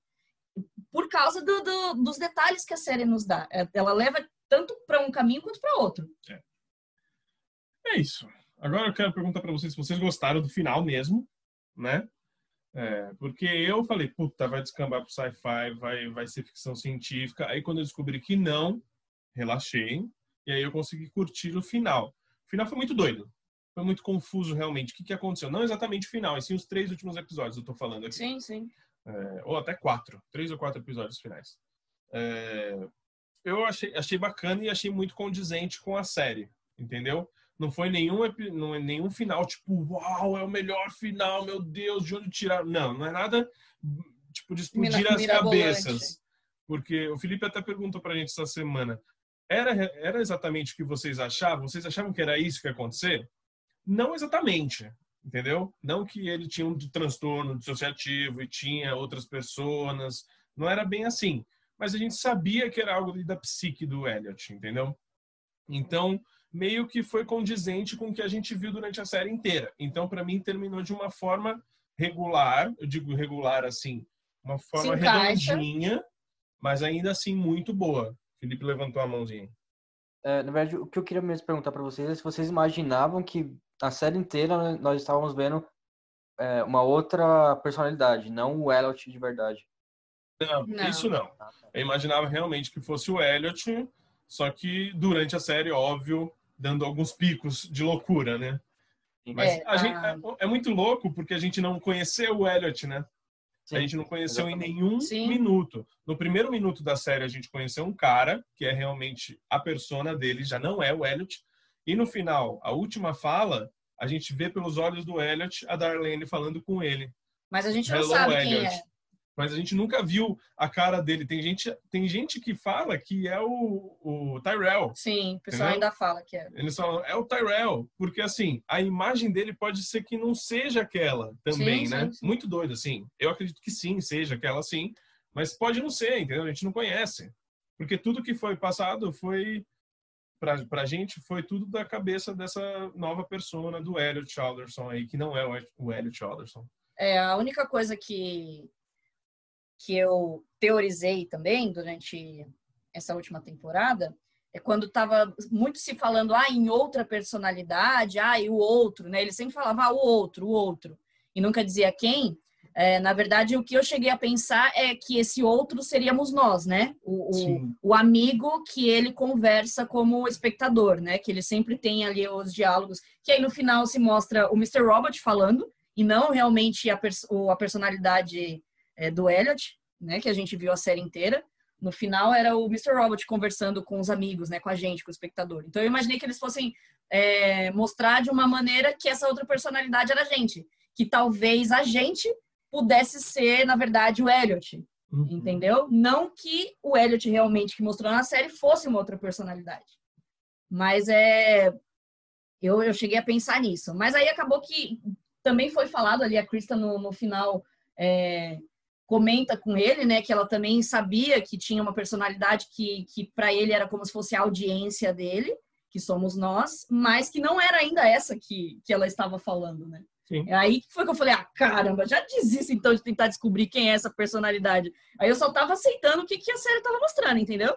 Chega uma hora que, que tem tanta coisa que eu prefiro não pensar muito, que é pra não enlouquecer assistindo, entendeu? Que é pra não ficar doida. Então eu só estava ali absorvendo, é, principalmente nos, nos três ou quatro episódios finais, absorvendo para conseguir é, fechar realmente esse final, entendeu? Para mim, para a conclusão ser, ser boa para mim também.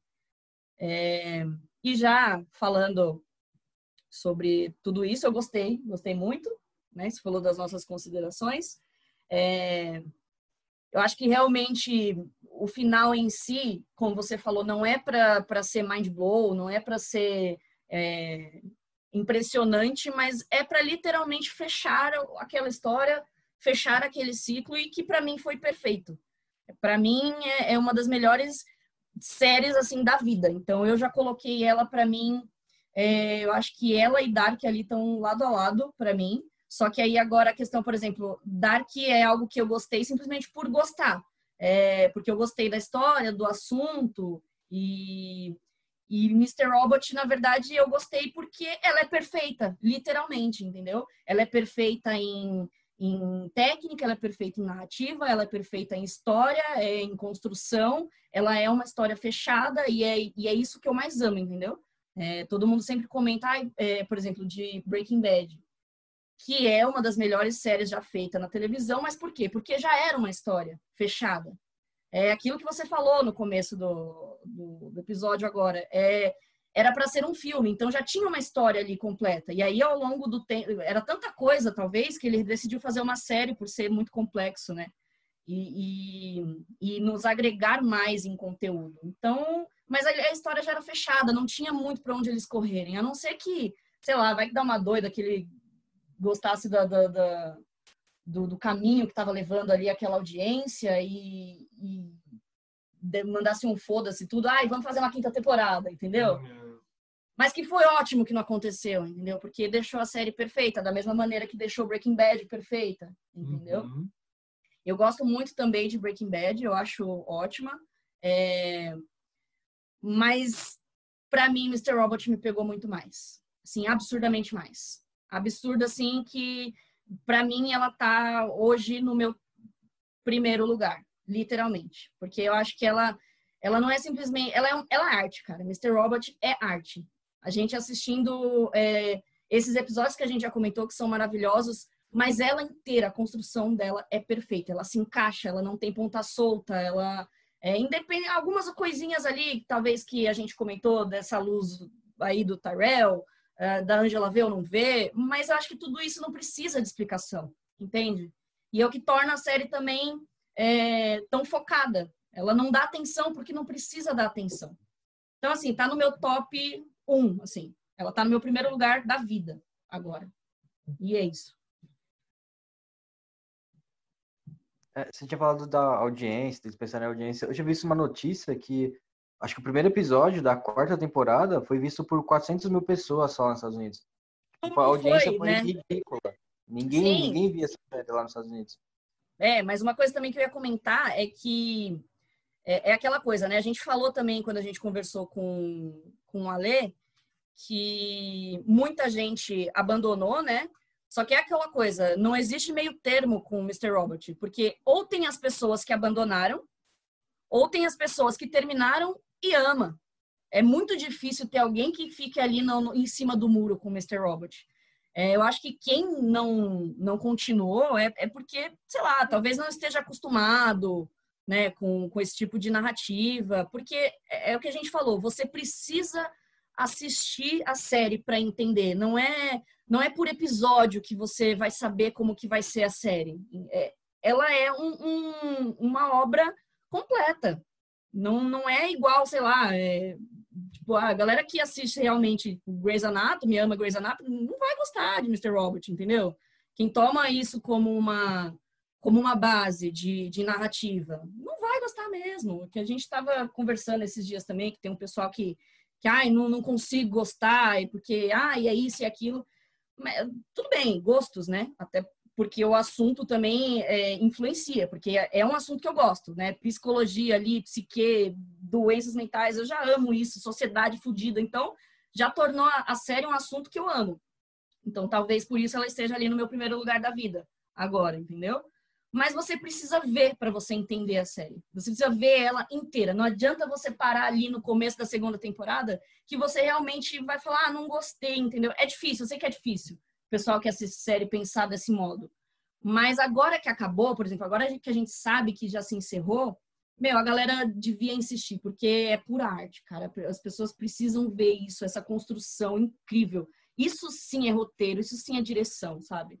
E todo mundo tinha que ver inteiro para tirar uma conclusão, sabe? E é isso. E ainda bem que ela não se tornou popular. Era isso que eu ia comentar quando você falou agora. Porque senão ia estragar é, é, era, era esse meu medo, assim, sabe? E ainda bem que isso não aconteceu. Que aí eu tenho, a gente tem a chance de tornar algo mais íntimo pra gente. É exatamente isso que você falou. É uma série que virou uma coisa, nossa, mais íntima mesmo. Porque não foi sucesso de público, é, longe disso. A crítica veio bem, só sim, que sim. não se transformou é, eu, tinha, eu, queria, eu, quis dizer aquela hora por causa da crítica, né? O cara vê que ele estava se dando bem, sabe? Sim. É, mas também isso não se transformou em também isso não se transformou em prêmios. Sim, é, é primeira, absurdo isso. A primeira temporada ganhou realmente, mas depois disso foi deixado de lado no churrasco. E é muito louco, porque é, eu acho que roteiro, direção, características técnicas, eu não sei como estão também no M ou qualquer outros prêmios, se eles estão bem indicados ali em categorias técnicas, se foram bem indicados, não sei, mas assim, a série como como como série mesmo e como atuação foi esquecida totalmente. Sim, né? foi esquecida. Mas que bom. Ah, e no final também ela estava concorrendo com o ano de Game of Thrones, né? Ah, sim. Então, é, assim, não, difícil, difícil. Difícil.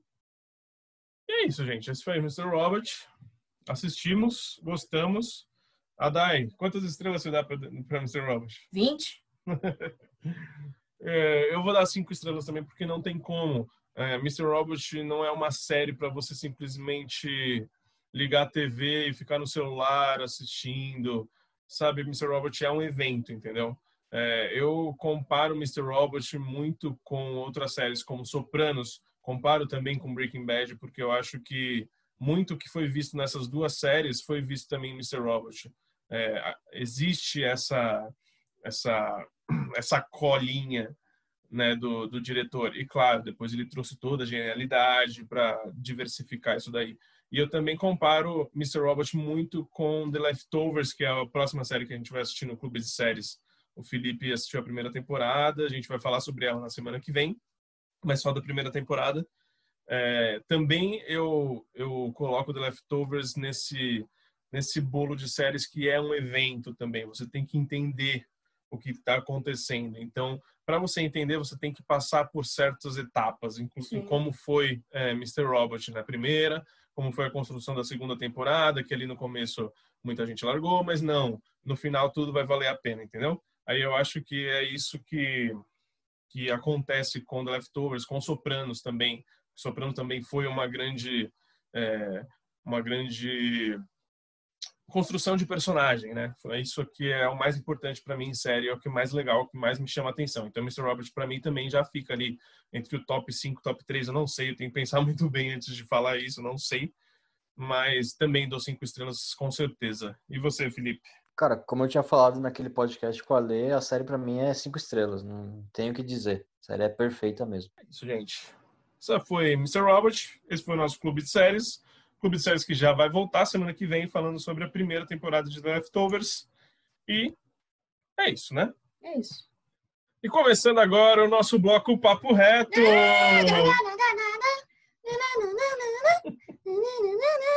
Bora. E o que é o bloco Papo Reto, Daiane? É onde a gente vê. Ela demorou. Faz 15 dias mesmo, né? Que a gente não vem. É um delay. É... é o bloco onde a gente fala dos pilotinhos das séries ou dos primeiros episódios de alguma temporada. Exatamente. E a gente assistiu dois primeiros episódios de alguma temporada nessa semana. E o primeiro deles é o sucesso louco de Bridgerton, da Netflix, nova série de Shonda Rhimes, Shonda Land, Daiane. Do que se trata Bridgerton? É uma, é uma trama de época baseada numa série de livros, né? Chama Os Bridgertons, da, da autora de best-seller Julia Quinn. E a trama aborda a história dos oito, dos oito filhos da Violet, que é a matriarca da família, e ela é uma viúva que sempre sonhou com os casamentos desses filhos. E a trama se desenvolve em volta disso. É. Uh, vamos lá. É, vamos levar em consideração que assistimos esse episódio ontem, o primeiro, depois de ter terminado Mr. Robot, tá? Então a gente já tava naquela fissura louca. Eu tava depressiva. Né? Eu tava desolada. Eu tava eu... quase chorando em posição fetal. É. Então. É. Aí, ok. Eu vou perguntar primeiro Felipe. eu vou falar pro Felipe primeiro, porque assim, é um sucesso. Inclusive no nosso grupo do Telegram, o pessoal assistiu, o pessoal tá falando que gostou bastante. Tem gente lá que assistiu até duas vezes. E aí, Felipe, é para tudo isso mesmo? Você só assistiu o piloto ou matou a série? Qual que é? Então. Não, eu não matei a série, mas eu vi cinco episódios. adorou, adorou. Falta só mais três para terminar. Não é que eu adorei, Nossa. tipo, a série é legalzinha. A série é legalzinha. Achei que, achei que ele ia falar, não, assisti dois, três. Assistiu cinco. Não, Mas vai lá, Felipe. Então, eu assisti cinco também, porque quando tava esse hype todo, eu peguei e li umas críticas. E tinha uma crítica lá do Omelete, inclusive, que ele falava que no terceiro episódio é, mudava lá a, um pouco o estilo da série, que Ah, tinha um acontecimento lá que, que ia, ia focar em outras coisas. Só que não muda. Pra mim, pelo menos pra mim, continua a mesma coisa. E, mas, cara, é legalzinha. É óbvio que enchia um pouco o saco, aquela história lá toda de é, da menina querendo atrás de um pretendente, dela. Que no final do primeiro episódio, mostra, ele mostra ela bolando um plano com o Duque, né? Pra os Dai dois não ficarem- chegou nesse ponto. A Dai dormiu, pra variar. Porra, o que você já fala assim? Tem que esperar no É momento porque o certo. Felipe, o Felipe já te deu spoiler no primeiro episódio. aí, ó. Tem, no Vai, primeiro episódio. vai lá. Então, mostra ela- eles bolando plano para as mães e as mulheres pararem de encher o saco do Duque e ela ficar meio que mais desejada pelos outros pretendentes. E aí no decorrer da série é isso, até que depois vai acontecendo outras coisas. Cara, mas o- é legalzinho assistir, tem uma, uma vibe da hora. É, minha namorada começou a assistir, amou. A namorada do meu primo também já tá assistindo duas vezes, é tipo ela que, que amou pra caramba. E como eu curto o Grey's Anatomy, né? Eu curto as séries da, da Shonda. É, assisti essa também e, e curti até, cara. Uma, uma notícia que eu vi é que tem muita gente idiota que tá criticando a série porque tem negro na realeza. E, Eu ouvi falar alguma coisa disso daí é, também. então, que não condiz com a, com a realidade da época, porque na época não, não existia negro na realeza, que não sei o quê. Pode falar. Livros, você sabe, Felipe, se nos livros ele também é negro, se tem uma Então, família li, negra? eu li as notícias falando, e, tipo, nos livros não fala se o cara é negro ou branco, ou branco. Fala que ele tem olhos, olhos claros e cabelos ondulados. Então, provavelmente é branco. Só que, cara, hum, pra mim não, não faz sentido Daí, nenhum. né? É, é, tipo, tanto faz ser negro ou branco. Mas, mano, E, tipo, uma das notícias que eu li é que essa rainha que tá tendo na série é, tem muitos indícios de que ela era descendente de negra. A primeira e única rainha descendente de negros que, que teve na Inglaterra. E, então eles estão certos em colocar ela, ela- um negro lá. Mas tanto faz ser negro ou branco. É, é bom ter negro para ter mais representatividade. E além disso é uma ficção. Não tem problema ter negro. Fala sério, tipo, esse pessoal Aí. ali, tem gente falando que eles são racistas e eles ficam falando que não são racistas, que só querem que seja mais realidade, mas pra mim é tudo racista. Ah, mas aí. é, isso aí é absurdo. Quem se, quem se incomoda com isso, desculpa se é racista, cara. Você é preconceituoso. É, Não então. tem. é, não É, tem outra coisa a ser dita. é, Uma das realmente, notícias falava de Hamilton também, que tem um nome pra pra esse tipo de esca- escalação, que é quando eles querem ver só, a- eu esqueci o nome, então eu só vou falar a teoria, que é quando eles querem só saber da do tipo de atuação da pessoa, do talento da pessoa. Não ligam se a pessoa é negra, branca, homem, mulher, é, hétero, homossexual, tanto faz. Só quero saber da atuação, que é para incluir mais o, as minorias. E foi isso que Bridgeton fez, cara. E pra mim fez bem. Eu ia fazer um. eh, Desculpa te te intrometer, mas era, eh, era um dos comentários que eu ia fazer também comparações eh, com Hamilton. Que a gente falou aqui quando a gente assistiu que o que mais tem no, no espetáculo é representatividade, mas assim, de uma maneira natural, entende? Eles simplesmente colocaram lá um, um, um guerrilheiro ali negro sendo fodão na política, mas o que, que tem? Que ele é negro, entendeu? é, Essa, essa não, é, não era a, a, a especificidade do, do roteiro, entendeu? Não precisa, não tinha, não tinha problema ali se o cara, um político ali naquela época, fosse um negro. É. Foda-se. É, o importante era se ele cantava bem, se ele atuava bem, se ele dançava bem. É isso, é o que precisa o papel, entendeu? É, o Lin-Manuel Miranda, por exemplo, quando ele foi fazer os, ah, os testes de Hamilton, ele ouviu primeiro... Tipo The Voice. Tipo The Voice, tipo, é verdade, tipo The Voice. Por exemplo, eu quero aqui é, interpretar o George Washington. Aí então vem a pessoa- o pessoal fazer o teste de elenco. Então tá, qual que se encaixou melhor, o que, que foi melhor para você? Tá, então é esse, esse e aquele, entendeu? Ele filtrava antes de ver a imagem da pessoa, entendeu? Sim. Tanto é que o George Washington, o primeiro presidente dos Estados Unidos, é negro é ali. negro ali, cara. Assim como o segundo também foi, Thomas Jefferson. O, o pai da, da independência, que é o Hamilton, também é um, é um imigrante. Muito bem. E, meu, isso foi uma das coisas que eu mais gostei em Hamilton, então. Então, o pessoal que está reclamando disso aí, se reclamou em Hamilton, se reclama aqui em Bridgeton, desculpa, você é um puta de um racista, cara. Você é um bosta. É, não tem o que dizer. É, e, inclusive, a Shonda, ela sempre traz representatividade Sim. nas suas séries. É, em Grey's Anatomy eu não sei, eu não, não vou dizer, eu não, não, não entendo tem muito bastante, bem. Bastante. É, mas, por exemplo, Scandal tem uma protagonista negra, How to Get Away Murder tem uma protagonista negra. Agora a gente está vendo isso de novo, negros na realeza, né? E é isso, gente. Ah, polêmicas à parte, vamos voltar agora ao que achamos de Bridgerton. É, Daiane, que que quanto tempo você viu do episódio? O que, que você tem a dizer? Não sei quanto tempo eu vi, mas é, é que eu tava cansada, entendeu? é, é, sempre esse. Esse é o meu meme, né? Esse é o meu segundo meme, é que eu tava cansada e dormi. Mas, ah, é, eu gostei muito da fotografia, é linda, é, a cara, as caracterizações, a ambientação, é tudo muito glamuroso, muito bonito de se ver. Tem um tom cômico, né? Tem ali aquela aquela trilha sonora meio meio blumpers assim, é legal, deixa deixa o clima gostoso. É, a, por enquanto é uma trama mais teen, né? É, uma trama adolescente. Eu de... acho que não é nem adolescente, não. É, eu comparo muito com, com aqueles livros, tipo, 50 tons de cinza, assim, entendeu? Não, mas o que eu quero mas dizer é assim, é... Lógico, calma, o Felipe fez uma cara quando eu falei 50 tons de cinza, mas é assim... Ah, mano, são mulheres procurando marido, cara. Pô, pelo amor de Deus. Enfim, Sim, não, fala aí que, eu, dizer, depois eu falo. o que eu quis dizer é que ah, a menina, sabe, elas estão debutando, entendeu? São meninas muito jovens, é, sim, elas estão em busca de marido porque, cara, tá retratando que sim, século, sim, entendeu? Sim. Então, é, é, isso. Infelizmente, é isso que o que acontecia. Tem ali uns outros, uma outra. Tem ali uma alternativa, sabe? Ah, tem as mulheres escritoras, é ali que já é comentado, entendeu? É, é ok, entendeu? mas ainda tem assim um tom meio meio teen, assim, sabe? E, Entendo. Por mais que tenha, tipo, tem algumas cenas ali, eu sei que também é mais para frente, como eu já vi também algumas polêmicas, vão ter algumas cenas mais, tem umas cenas aí mais picantes e tal.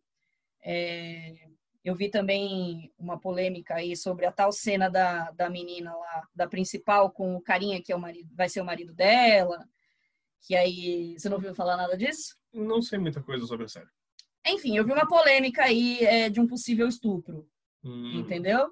E aí tava, enfim, gerou-se toda aí é, uma, uma conversa do tipo, ah, foi estupro ou não foi estupro, entendeu? Mas enfim, é... mas assim, eu achei um clima gostosinho, legal, leve. Não sei para que lado vai, porque eu não terminei de ver o episódio. Mas assim, não é algo que faz o meu tipo de, de conteúdo. É isso, entendeu? É, mais uma vez entra na questão daquele do, do, tipo do tipo de conteúdo que aquele programa traz.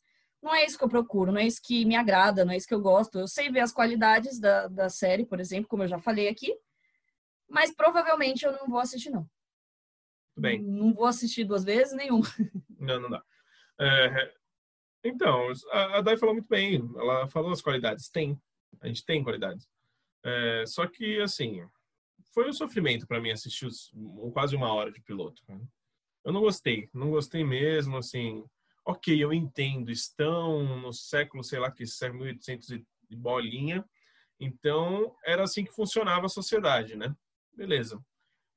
Mas assim, é mulher correndo atrás de, de homem e fazendo tudo para agradar essa sociedade patriarcal, né? Sim, sim. Então, cara, não, não quero ver isso agora. Ah, então é, não quero. É, desculpa, só um adendo. É aquilo é o que meio que o, o que eu quis dizer do tipo do gosto, entendeu? Porque se eu ver algo que tem esse mesmo tipo de conteúdo, mas que seja no, no em época contemporânea, eu também não vou gostar, entendeu? Não é porque é de época, não, não é porque ah, é do século XVIII, é, XVII, que porque a sociedade era assim. Existem conteúdos assim também que mostram uma época contemporânea, dias atuais, e mesmo assim eu não gosto, entendeu? Então é, não adianta, é, é foi o que eu falei, é, é o tipo de conteúdo que não me interessa em nenhum momento, entendeu? Entendi. Tanto se for, sei lá, 2020, entendeu? Retratando 2020, vai ter gente falando, ai, mulher que corre atrás de macho escroto, É. entendeu? Em 2020. Então, Aí é isso. E aí vem alguns closes diferentes ali, estranhos na série. Por exemplo, o Duque descendo do cavalo e mostrando que ele é o fodão. Cara, não. Não é pra mim, gente. Eu não vou assistir. E boa sorte pra você que viu. E que bom que você gostou. É isso aí. A gente não dá nota pra piloto e vamos para o próximo. vamos para a próxima série que a gente assistiu nesse Papo Reto. Estreou a terceira temporada de Cobra Kai na Netflix, uma série que eu e Felipe Chaves gostamos muito e que Dai odeia. não, Então, para de falar isso, já falei. Não, Que absurdo, mano. Como não, é assim? mentira isso. Eu nem assisti, como que eu vou odiar algo que eu não assisti? você não odeia. Você, calma, Não. que absurdo, você nem assiste. É, eu não assisti. Eu assisti alguns episódios. Assistiu o piloto eu assisti comigo. o piloto e alguns episódios que você tava assistindo ali, eu espiei também. Mas é isso. Então, Cobra Kai voltou. Eu só assisti o piloto, não sei se. Eu, eu nem vou perguntar pro Dementador aqui, porque ele deve ter assistido três vezes a, a temporada inteira. Quatro vezes. Assistiu quatro vezes a temporada inteira. E assistiu Quatro quatro episódios. episódios. Mas assim, eu assisti o primeiro episódio, eu vou falar rapidão aqui. Eu assisti o primeiro episódio faz alguns dias, dois dias. É, a gente tava focadão em Mr. Robot, por isso que eu acabei deixando passar. É, é aquela coisa, eu acho que seguiu bem o que a, a proposta da série. Claro que começou com um dramão muito forte essa nova temporada, porque no final da segunda temporada acontece um acidente com um menino lá. Acidente não, na verdade foi uma treta, né? E o menino fica muito mal e fica em estado de coma. E esse é o grande, a grande questão desse começo da terceira temporada. Então é um grande dramalhão, né? Acontece bastante isso. E aí eu quero ver assim, vai exigir bastante essa parte do drama dos atores teens. É, na- nesse primeiro episódio, a menina, filha do. Puta, não vou lembrar o nome de ninguém agora também. filha do Karate Kid. é, meu, ela, Daniel. tipo, já. Isso. Como? Daniel. Daniel? Daniel, Daniel San. Porra, o único que. É, então, é Que que eu eu tava, eu, tava, eu tava com o Johnny Lawrence na cabeça, mas Ah. era, o- era o Daniel. A filha É, dele. Daniel tipo, já- Larusso. Sim, sim. É, A filha dele já chegando na escola, aí já vem aquele a câmera aproximando e ela fazendo uma carinha meio triste, aí eu já não gostei muito não. Mas vamos lá. Eu acho que é, o drama é necessário nesse começo de, de temporada. Vou assistir, é uma série muito gostosa. Para mim faltou aquela ambientação que tinha nas duas primeiras, porque tem uma ambiente, é, se passa nos dias atuais, só que tem uma ambientação, uma trilha sonora bem anos 80, né? Isso faltou para mim um pouquinho nesse Ah, nesse só piloto. o Mas é isso, é comecinho, uma né? série de meia horinha, então é muito rápido de assistir. Eu vou com certeza terminar de assistir a temporada. E aí, Filipão? Quantos você já viu? Fala aí pra gente. Cara, eu vi E se eu tô errado, episódios. né? Não, continua sendo a mesma coisa. É, ao mesmo tempo que é horrível, é muito bom assistir. Porque a atuação, cara, dos atores. Nossa! Tem uma cena lá que é. Tá o, o Daniel San, né? E o Johnny Lawrence juntos. É, eles estão num. Tem até no trailer essa cena. Eles estão num, num ferro velho. Uma oficina assim. Aí vem uns caras querer brigar com eles. Aí eles vão lá e brigam com os caras. Mano, a cena de luta é horrível. Sério, é muito ruim, muito ruim. É Meu, eles mas estão tem, também, né? Aí É. quando eles ficam assistindo as cenas é, é tem tenso. umas cenas de luta que eu até gosto em Cobra Kai. Aquela cena, por exemplo, do- no- na escola, lá no shopping, lá, Isso é sensacional. Nossa, é muito boa. Muito bem coreografada. Mas realmente tem umas assim. O ator que faz o Daniel LaRusso, eu acho ele ruinzinho. Eu acho Ele ele é. bem ruinzinho. O Johnny eu acho que é melhor. Que ele já é um Sim, personagem sim. um pouco mais dramático. Mas o Daniel é, é ruinzinho. É ruinzinho. Mas, cara, mas é legal. Eles fazem uma. Nossa, uma baita. No último episódio que eu vi, acho que foi o quarto episódio. Faz uma baita referência a Karate Kid 2. Que ele- o, o Daniel vai até o Japão. Aí encontra uma menina, uma mulher lá também. Cara, é bem legal. E é isso, cara. Continua sendo a mesma coisa. É muito bom. E ao mesmo tempo é bem, bem ruim. Mas, cara, é muito legal. Muito legal mesmo. Muito gostosa de assistir, meu. E se você é fã de Karate Kid, Karate Kid, eu não sei Você falar não isso. sabe falar. É igual você- eu falando Globoplay. Karate Kid, se você é fã, você vai amar a série, não tem como. É, eu gosto muito do primeiro Karate Kid. O segundo e terceiro filmes, inclusive esse último filme agora com o filho do Will Smith, eu assisti, eu, eu achei horroroso, né? Mas Cobra Kai parece que conseguiu dar- fazer dar certo a franquia. E é isso, né? Cobra Kai acabou, Papo Reto acabou. E vamos agora ao nosso último bloco, que é o bloco fim de papo. Daiane Esteves, qual que é o nosso bloco pin, de fafo? No Pin de Fafo, a gente fala sobre séries é, completas, que a gente assistiu a temporada completa, ou, ou filmes é, que a gente assistiu durante a semana. Foco, gente. É, foco, olha, ele, foco. ele fica me atentando aqui, gente. É isso mesmo. E vamos falar agora sobre o final da segunda temporada de His Dark Materials na HBO, que nós três assistimos. Inclusive, essa foi uma série que o Felipe recomendou lá atrás pra gente. Meu, vocês precisam assistir His Dark Materials. A gente assistiu a primeira temporada, gostamos demais, Demais. daquela daquela daquele mundo, né? É, que foi inserido. Gostei muito da personagem principal. E agora chegou a segunda temporada e eu quero saber de vocês o que, que vocês acharam da segunda temporada como um todo e do final da temporada, Felipe Chaves. Cara, foi bem. tipo, muito mais fraco do que a primeira. É, Acho que foi mais corrido, né? Foi mais apressado. Eles não tiveram tempo de fazer o último episódio, pelo, pelo que eu entendi. O último episódio eles não conseguiram gravar por causa da Covid. Aí meio que fizeram um ajunto lá no sétimo episódio e foi isso, cara. Ah, senti muita falta dos Demons, igual vocês estavam falando. A ambientação foi diferente.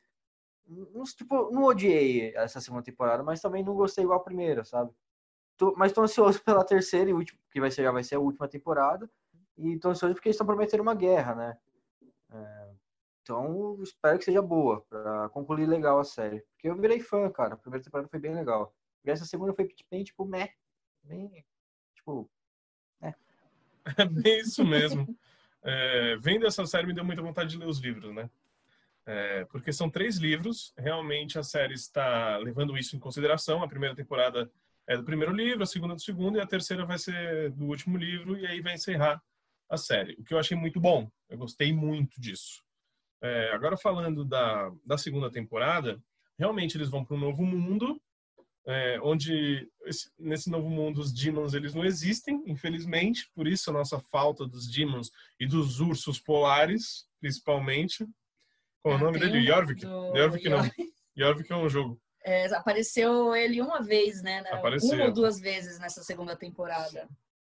E, e é isso, eu acho que a falta de demons também, desse, dessa mágica que é em torno do, de His Dark Materials, eu acho que pesou um pouco para mim. E também a, a, a principal, a personagem principal, que eu esqueci o nome dela agora, ela, Lyra. a Lyra, ela vi mais para segundo plano e o Will pegar o protagonismo da série. Como eu já tinha falado aqui antes, eu não fui com a cara do ator que faz o Will. Eu acho ele bem fraquinho, infelizmente. Principalmente perto da Lyra. Quando a Lyra tá, tá atuando, você consegue ver ali uma, uma diferença. E principalmente também quando vem outros atores. A gente está falando de, de um elenco de peso aqui, cara.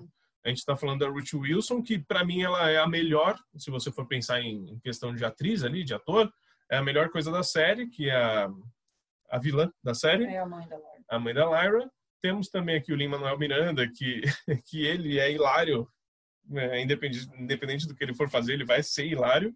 E o personagem do Lee aqui é muito legal, ele é um personagem que faz tudo pela Lyra e acaba tendo um final meio trágico ali na segunda temporada, um pouco apressado aquele seu final. E aí também foi apresentado o pai do Will, que é o Padre Gato, né? De Amo. Fleabag. Inclusive, quem assistiu Fleabag tem um episódio aqui de His Dark Materials que é nos apresen- que nos é apresentado o Padre Gato e o seu Demon, que é a coruja, é interpretado pela Phoebe Waller-Bridge, ela que dubla a coruja. Então, para quem assistiu Fleabag, esse crossover é bem legal, assim. Esse É, crossover. é, não é um crossover, mas é, né? É, e assim, até, o come... até a metade da temporada eu achei ok. Eu tava achando muito legal, tal. É uma construção de mundo. Chegou aquela aquela nova cientista, uma nova personagem, vai ser bem trabalhada. Ok, a cientista não foi, foi esquecida no churrasco depois, beleza. Mas pelo que eu li, a terceira temporada vai ser dela, né? E só que assim, meu, o Will, eu pego de novo nesse pé de, no pé dele assim. Ele não tem o peso para levar a sério, eu acho. E isso para mim deixou muito a desejar. A questão do dos espectros também eu não, não gostei muito, e nem ah, todo o arco das bruxas também eu não gostei. Eu já tinha falado que eu não tinha gostado no, no primeiro episódio, e agora no final, no último episódio, também não fez sentido nenhum aquelas bruxas, inclusive as bruxas dormiram no ponto ali. Literalmente. Né? E é isso, gente. Ah, tem muitos problemas a série é, nesse, nessa segunda parte de temporada. Hum, que mais que eu ia falar? O Felipe falou realmente que faltou um episódio. Eram para ter oito episódios, foram só sete, porque não conseguiram gravar as cenas com James McAvoy. Só que a cena que foi gravada com o McAvoy e foi para o ar, você já, meu, você já percebe a presença que tem o James McAvoy, né? Uhum. Já é uma coisa diferente do que a gente estava vendo ali. Já não estava gostando de nada, não estava gostando do que aconteceu de como morreu o Lee, de como morreu o pai do Will. Eu não tava gostando de nada, de nada. Eu tava, tipo, quase detestando o negócio. Sim. Só que aí chegou no final, na última cena, o, apareceu o James McAvoy e aí deu um, um ar assim, Tentou dar uma respirada, sabe? né? Deu uma respirada e vamos para a terceira temporada. Espero que seja muito bem trabalhada, porque a segunda foi muito, muito, muito corrida, infelizmente. E é isso, gente. Dai, o que você achou?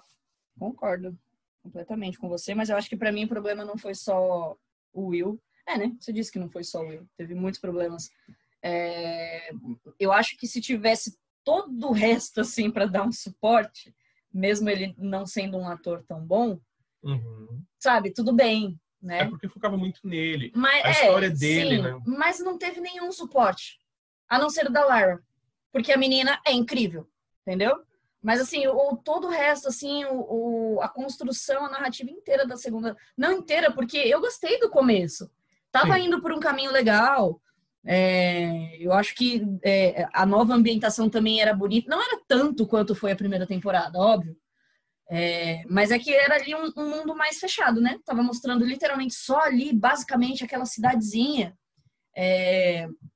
Mas também era tudo muito bonito e tal, só que, meu, a narrativa para mim foi péssima. Eu, da metade pro final, assim, de verdade, eu odiei. Eu odiei. Quando chegou no final, eu falei, que merda! Que merda é essa? E, e, e foi, assim, tudo.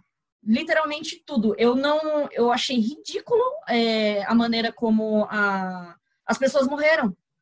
Sabe, o, pra que, que serviu o Lee nessa temporada? Ele não fez absolutamente nada a não ser buscar o pai do Will. Sabe? E, ele é um puta personagem. Aí é que entra a minha curiosidade com os livros, que aí todo mundo fala que é, é fiel, né? A história da série é bem fiel aos livros. Mas eu queria saber como que isso era trabalhado no livro, porque, meu, para mim foi muito ruim a maneira que isso foi trabalhada. Personagens fantásticos, como era o Lee, como foi, mano, o pai dele, o, o que é o pai do Will, só na, nos momentos que ele aparecia era o que dava um, também um respiro para para a série, sabe? Dava uma, uma, um ânimo para a série, algo mais, sabe, mais bem trabalhado. E aí morreram de maneiras ridículas, ridículas. O que, que foi aquela a, a bruxa lá dormindo do lado da menina e a outra chegando lá para colocar a Lyra num baú, entendeu? E, e aí ela passou, sei lá, quantos episódios? Três episódios lá na cidade, a mãe dela. Depois partiu, conseguiu entrar nesse mundo.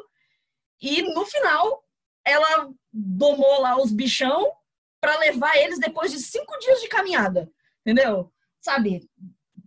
Corrido, muito corrido isso, não foi trabalhado. A, a, a cientista lá também conseguiu passar para outro mundo, para outro mundo e teve dois episódios nela lá, lá dentro sem fazer absolutamente nada, não foi nada explorado, foi tudo jogado, vomitado nesse final. E no final que eu digo os quatro últimos episódios, não é simplesmente o último episódio, não. É os quatro últimos. De eu estar tá assistindo e eu não estar tá gostando de absolutamente nada do que eu vi. Nada. E, e a, essa questão da mãe dela também, domar o, os espectros lá, e também foi do nada. Ela é a única fodona do rolê. E não explica nada porque ela é tão fodona assim, entendeu? É porque ela não tem sentimentos humanos, então por isso que ela conseguiu é, domar os é, Eu não, sei, isso tá mas... explicado, é isso. Enfim, Bom, eu achei ruim como mas, foi introduzido, sim, é isso, entendeu? Sabe o que aconteceu? No livro, obviamente, você vai ter uma construção boa sim, até é chegar detalhes, ali, entendeu? Óbvio. Na série não, a série não aconteceu isso, não aconteceu nada disso na segunda temporada. Simplesmente você parte do ponto A até o ponto B, é, sem passar pelo caminho necessário, entendeu? Sim, Você sim. simplesmente foi pro final porque precisava ter ido. Sim. Enfim, é, eu acho que foi isso. Foi uma pressa. O... A gente torce muito para a terceira é. temporada, pelo amor de Deus. O, o Lee, que era tanto para ser o guardião da Lyra e, e que ele fazia de tudo por ela e que aí na, nesse, nessa segunda temporada era tão exaltado o amor que ele tinha por ela, né? Que é isso que eles falam também muito, né? Na série, nessa, nessa segunda temporada, que, que ele ama ela e que ele é para ser o salvador dela e não Mano, é jogaram no lixo esse arco dele, coitado. E de, de muitas outras pessoas. Espero que espero que na terceira temporada isso melhore aí. Eu entendo, talvez, que tiveram muitos problemas realmente por causa da Covid, mas assim, desde a metade da temporada? Não, não foi né? um problema ali de roteiro. Foi, mas... foi, de narrativa. E, e não ter o último episódio é aquela coisa. A gente, a gente entende ali que precisava ter ali umas correções ali, ter um, uns, umas coisinhas ali corridas para fazer. E ainda bem que colocaram ali o James McAvoy no.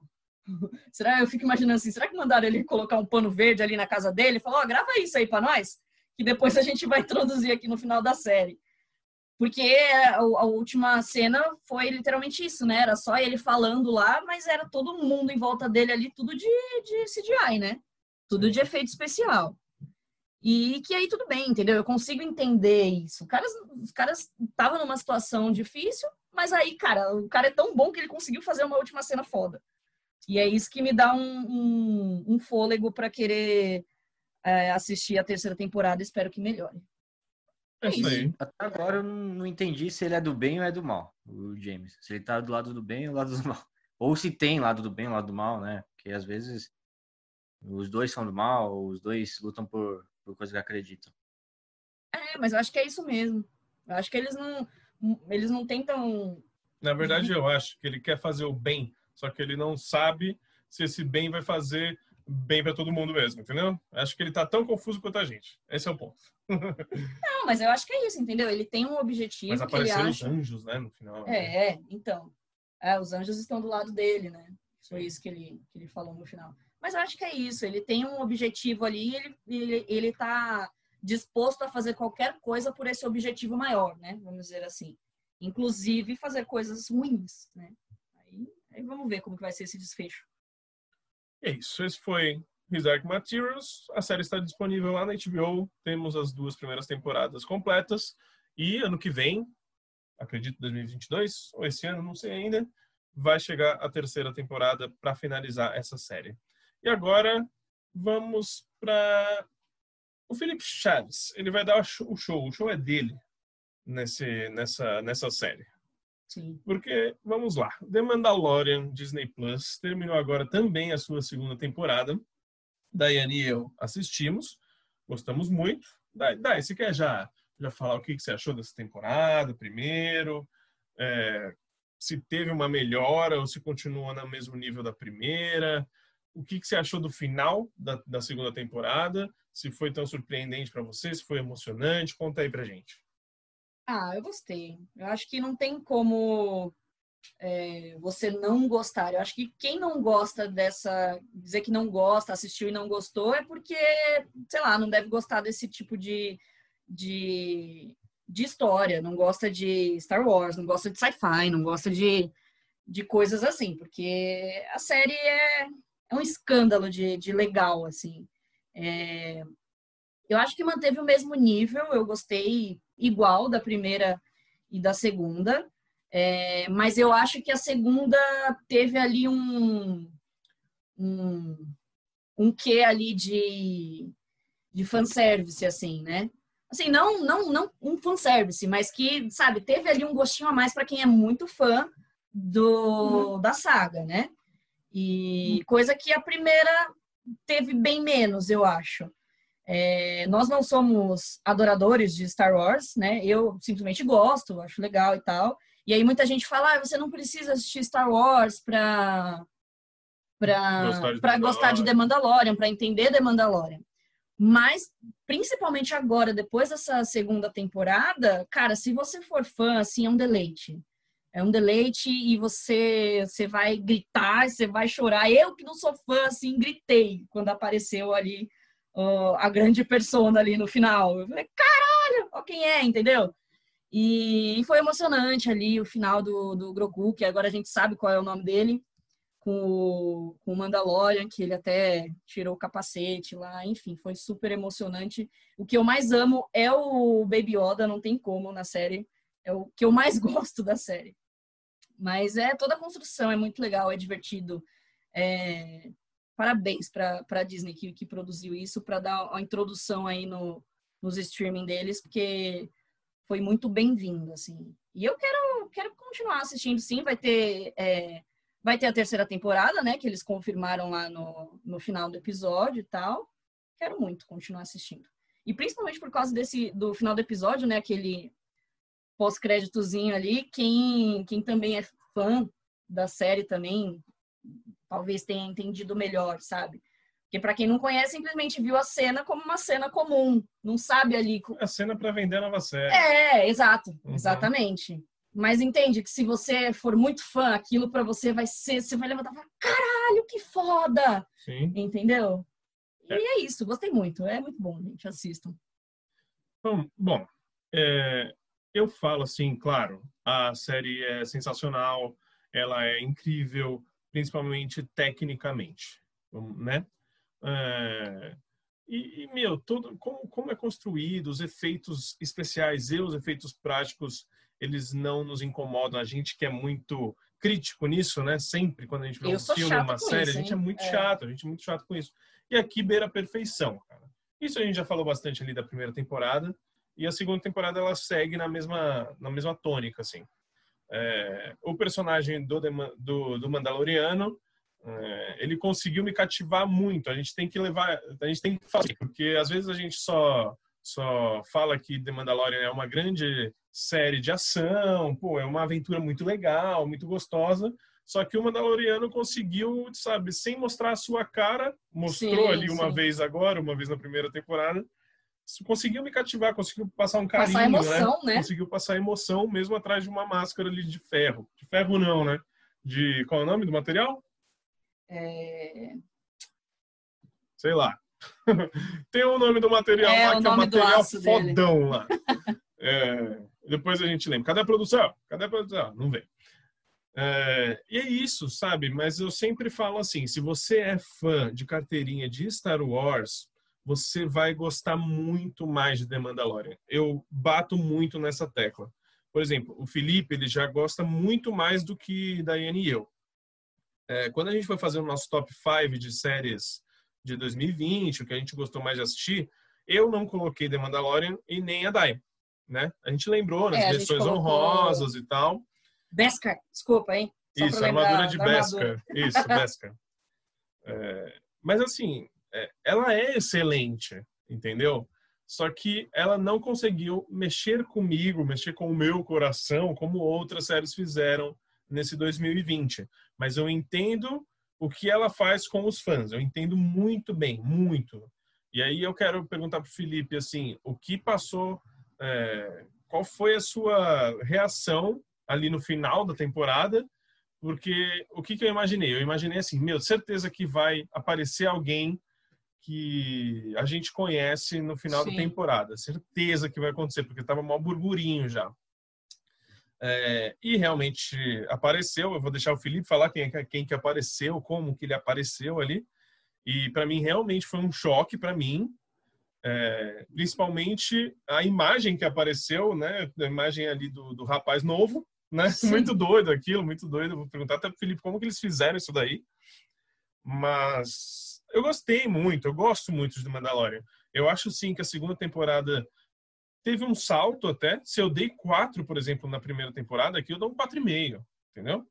Porque é isso, gente. É isso. Já falei bastante, agora vamos para o nosso especialista. Filipão, o que, que você tem a dizer dessa série aí? Cara, é até um pecado falar que eu sou especialista, porque eu, tipo, eu sou bastante fã, mas não sou fã igual a maioria da, dos fãs de Star Wars, que são tudo é, ficcionados por Star Wars.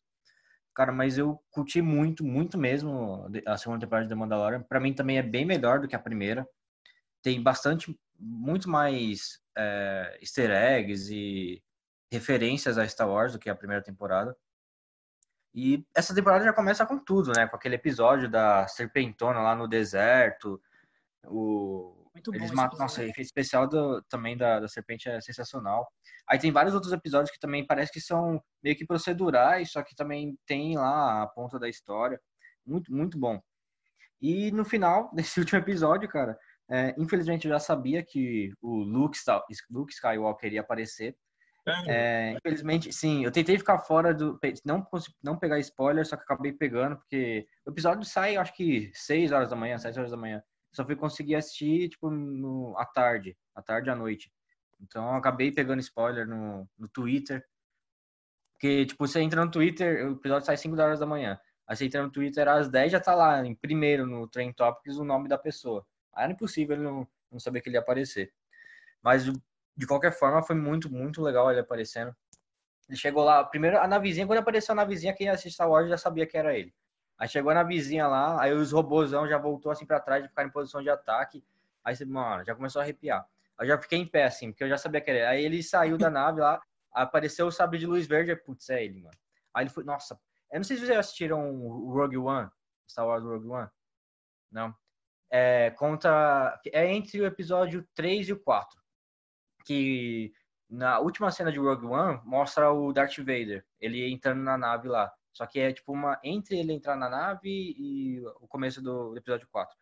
Que ele é quase igual ao que o Luke faz nessa última cena. É tão bom quanto. As duas cenas são tipo iguais. Mas só que o Darth Vader é muito mais bruto, sabe? Ele e matando pessoas, né?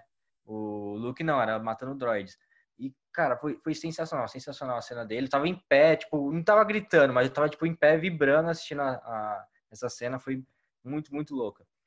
E depois me emocionei com o Grogu se despedindo do, do Mandalorian lá, ele tirando o capacete. Sério, escorreu uma, uma lagrimazinha aqui. Impossível não falar que não escorreu. Porque eu sei que muito provavelmente na próxima temporada ele não vai estar, tá, né? O Baby Yoda. Porque fechou o arco dele.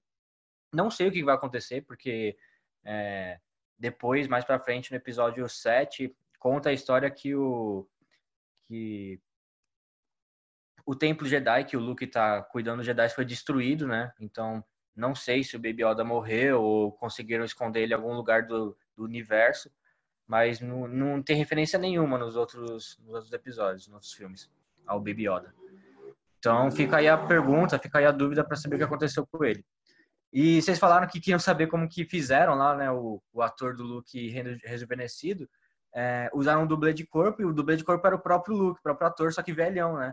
E aí só rejuvenesceram o rosto dele, tipo, bastante, que eu pensei que nem era ele ali, pensei que era era só um efeito especial mesmo, que não tinha ninguém ali, mas depois que eu descobri que era um dublê de corpo também, que era ele.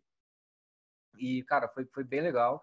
Tô bem ansioso por uma terceira temporada, porque acredito que agora, como o Mandalor pegou o sabre de luz negro, né? Ele vai ser o rei de Mandalor. Que eu quero muito saber o que vai acontecer agora, se aquela outra Mandaloriana vai querer lutar contra ele. Acredito que vai. É, quero saber também o que vai acontecer com o, o Giancarlo Esposito lá, né? Porque ele vai ser preso, né? E, cara, tô bem ansioso. E também tô ansioso para as próximas séries de Star Wars, né? O Obi-Wan que está sendo gravado hoje, o, a série do Boba Fett, que o, o livro de Boba Fett que vai, foi anunciado, que eles seguraram, cara, eles não falaram sobre essa série no naquela Disney Investors Day. É a única série que eles, eles falaram de várias séries, mas essa do Boba Fett eles não falaram lá. Seguraram para falar, não, não falaram. Seguraram para falar. Que no, falando. É, então, pra você ver o poder do, do diretor, do produtor da, da série. Eles têm carta branca para fazer o que quiser agora. Por isso que eu tô confiante para qualquer série de Star Wars, qualquer série da Disney, cara, porque estão tão muito bom, estão arrasando. Tá aí, né? E aí, Dai? Acho que a gente vai ter que maratonar Star Wars desde 1947. Eu tô falando isso para ele. Olha como esse menino é. Eu tô falando isso para ele desde que a gente se conhece. Porque eu sabia que ele não manjava nada de Star Wars, nada. Não, foi, eu manjo. Não, ó, inclusive, dizer, deixa, deixa eu falar. Não, deixa eu falar isso aqui, foi incrível. No, no final, quando apareceu R2D2, aí ele. Como é que é que você chamou? Ah, não lembro. Ele falou. Eu ah, confundi o R2D2 com aquele ah, outro. Não, aí você falou assim: ah, isso não é o. C3PO? Não, não, então ele falou: "Ah, mas ele não era, ele não era laranja?" Aí eu Isso. falei, aí Ah, eu é o. O BB-8. Isso, BB-8. Aí eu falei assim, não, Não. mas que laranja? Aí ele, não, o outro era, era laranja. Eu falei assim, não, tem o, o BB-8, mas o BB-8 não tem nada a ver dessa, dessa época aí, foi só do, da nova trilogia e tal. Ele, não, mas é esse aqui, ó. Aí ele falou, ah, e o C3PO? Eu falei, mano, esse daí piorou, porque esse daí ele tem um formato de humano, ele não é esses Não, o robozinhos. C3PO. É que assim, ah, nome a gente já é ruim nome de humano. Imagina nome de robô. Mas. Pois ah, é, mas isso. aí eu, desde que a gente se conheceu, eu falei pra ele que a gente tem que fazer aí uma maratona de Star Wars mesmo pra ele. Primeiro que eu preciso assistir realmente as outras coisas, né? Porque é, eu assisti também quando eu era, sabe, criança. Eu fui acompanhando criança e, e como eu falei, eu não tinha tanta gana assim por assistir Faz tempo, então. pouco. Mas e aí, por exemplo, Rogue, Rogue One, que todo mundo fala que muita gente prefere Rogue One, que fala que é muito bom. Então, Rogue assim, é eu muito quero assistir. Aí eu fico tentando a vida inteira convencer esse menino, entendeu? Pra assistir. Aí assim que acabou Star é, Mandalorian, eu falei pra ele: a gente vai assistir. Ele, não, não, não precisa. Isso aqui é. Vai ser obrigado agora a assistir. Aqui é difícil, é muita coisa pra assistir, gente. Muita Ué. coisa. É, mas é, a vida é assim. Mas assim, quando apareceu o rapazinho lá com o sabre de luz verde no final da temporada, eu já sabia quem era. Olha só. Mas até então poderia ser outra pessoa. Você não sabe. Poderia. se a história, o que, que a história ia fazer ali. Poderia ser um outro Jedi? Mas eu sabia que alguém ia aparecer, entendeu? Aí eu sabia. sim, sim, eu também imaginei que isso ia acontecer. Mas é isso, gente. The Mandalorian, notas para a segunda temporada. A gente nem Ah, deu nota também para. Dark Materials. Ah, é verdade, né? Vamos lá, The Mandalorian, Felipe, sua nota. Cinco estrelas. Daiane, Quatro e meio. eu dou 4,5 também, pelos motivos que a gente já comentou aqui. Se tivesse, se fosse 5 estrelas, estaria lá no meu top 5, não é mesmo? Sim. sim. E vamos voltar ali a His Dark Materials. Pra Qual a sua nota, nota para a segunda Ai. temporada? Dois e meio. Felipe, Dois e meio também. eu dou nota 2, porque eu achei um pouco abaixo da média, já que 2,5 é a média, eu vou para nota 2, infelizmente. E agora vamos para o nosso filminho da semana. A Disney lançou. A Disney não, é a Disney Pixar, né? É. A Disney não, tá no Disney Oxi. Plus o bagulho, não, não é a Disney. Assistimos essa animação. Fala aí, Pensei que você estava fazendo uma piada. Raul. Eu me Por quê? A confundi Disney, mesmo. lan- a Disney lançou. Nossa! Mas era exatamente isso que eu tava pensando. Caralho, Felipe, visionário.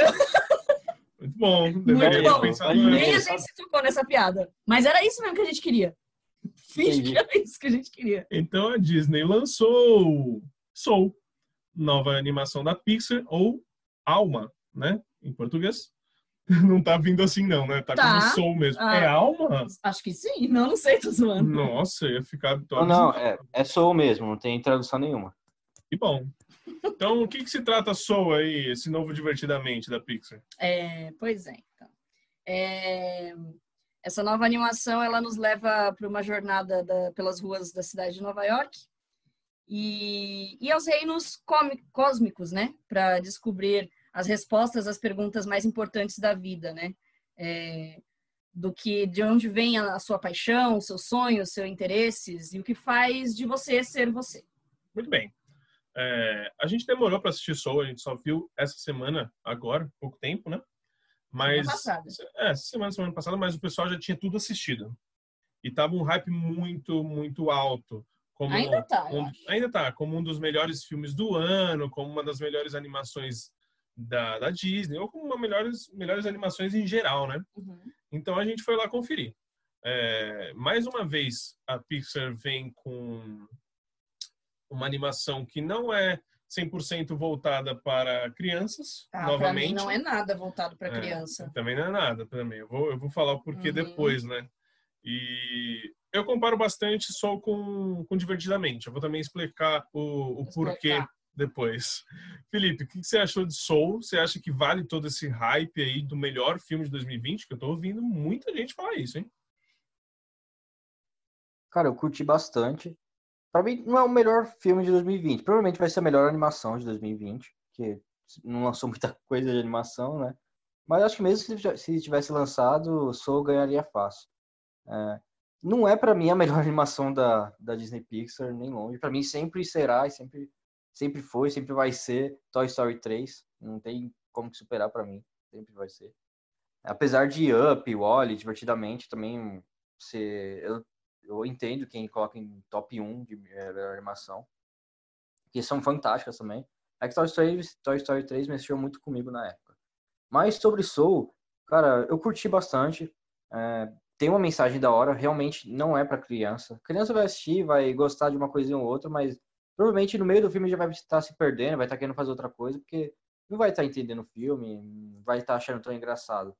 Porque tem vários diálogos lá, cara. Diálogo, por exemplo, lá na dele no cabeleireiro é, é incrível, é fantástico o roteiro desse, desse diálogo.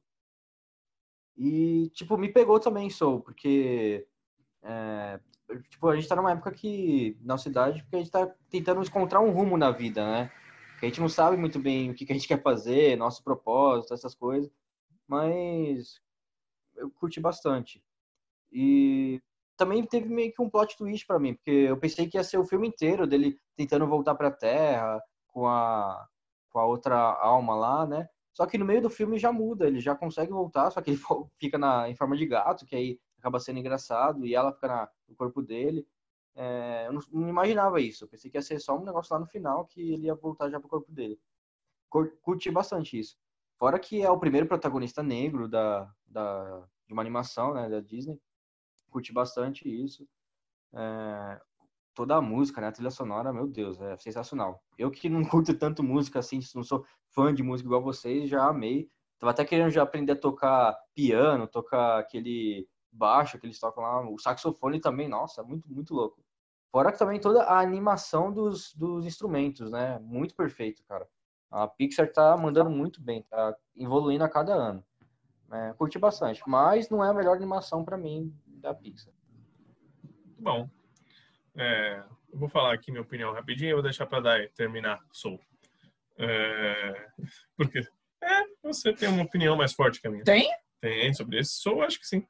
É, vamos lá, é, eu comparo muito com Divertidamente, porque Divertidamente também se trata sobre sentimentos, né? E aqui não é diferente. É, Soul vem com uma, com uma proposta um pouco mais para a gente pensar. A Pixar está vindo com essa proposta sempre ultimamente. Está vindo para a gente pensar e tirando um pouco ali da, da infantilidade dos desenhos um pouco mais antigos ali da produtora. É, eu gostei, gostei bastante. É, o hype que estava em, em, volta, ele é compreensível, é, é, é entendível, né? Porque realmente passa uma mensagem muito importante e essa mensagem pode pode afetar muitas pessoas, né? É, realmente, o que, que você está fazendo aqui na Terra? Qual que é o seu propósito, entendeu? E aí muita gente pode falar, meu, o que, que eu estou fazendo da minha vida, sabe? Eu não estou fazendo nada na minha vida, pá, não sei o quê. Mas é muito legal. Eu queria perguntar até para você, Felipe, se você assistiu dublado ou legendado o filme, porque a gente assistiu legendado. Você viu o quê? Dublado? Cara, assisti dublado. Animação, há um tempo atrás eu até tinha comentado com vocês. A animação eu sempre vejo dublado. Eu prefiro. Dá pra é curtir mais a animação. Muito boa. Não senti, tipo, não achei nenhum encantado que tem um Luciano Huck que é dublando, tá ligado? Problema isso, né? É, então, tem dubladores disso, é... de verdade, né? Sim, são dubladores de verdade, profissionais. É, é bem legal. E tem, o dublador é negro também, que faz bastante diferença. É bem legal. É, os dubladores originais são o Jamie Foxx e a Tina Fey dos personagens principais ali. É bem bacana. E tem outros nomes importantes ali da cena também estão nesse filme. É, o Felipe já falou muito bem do filme, falou que meu, é o primeiro protagonista negro. Isso é muito importante, é muito legal a gente ter isso. Espero que a gente tenha mais, mais vezes. E ele falou que mais achei a, o que eu achei o melhor do filme, que foi a trilha sonora o tempo todo, não só nos momentos em que eles estavam tocando, você sentia ali no fim, no, no fundinho, as musiquinhas tocando, era sempre um jazzinho, um soulzinho, sabe? Meu, é para quem liga, se liga nessas coisas, vai adorar. É, como eu comparei muito com Divertidamente, porque me lembrou muito tanto o tema quanto também os bichinhos ali, me lembrou bastante as almas e os sentimentos de Divertidamente. Então houve uma comparação é, durante o filme inteiro. E então eu não achei nada novo, nada tão original assim. Por isso que é, minha nota não foi 5, como muita gente aí está dando. É, uma coisa que eu mudaria seria o final do filme. O final do filme, o. Ah, gente, spoiler, né? A gente nem falou de spoiler sobre esse, nesse episódio nosso, né? Que a gente dá spoiler sobre tudo aqui, né? Mas o final do filme, ele acaba voltando para a Terra, o personagem principal, e dizendo assim: Isso, agora eu vou aproveitar a minha vida, né?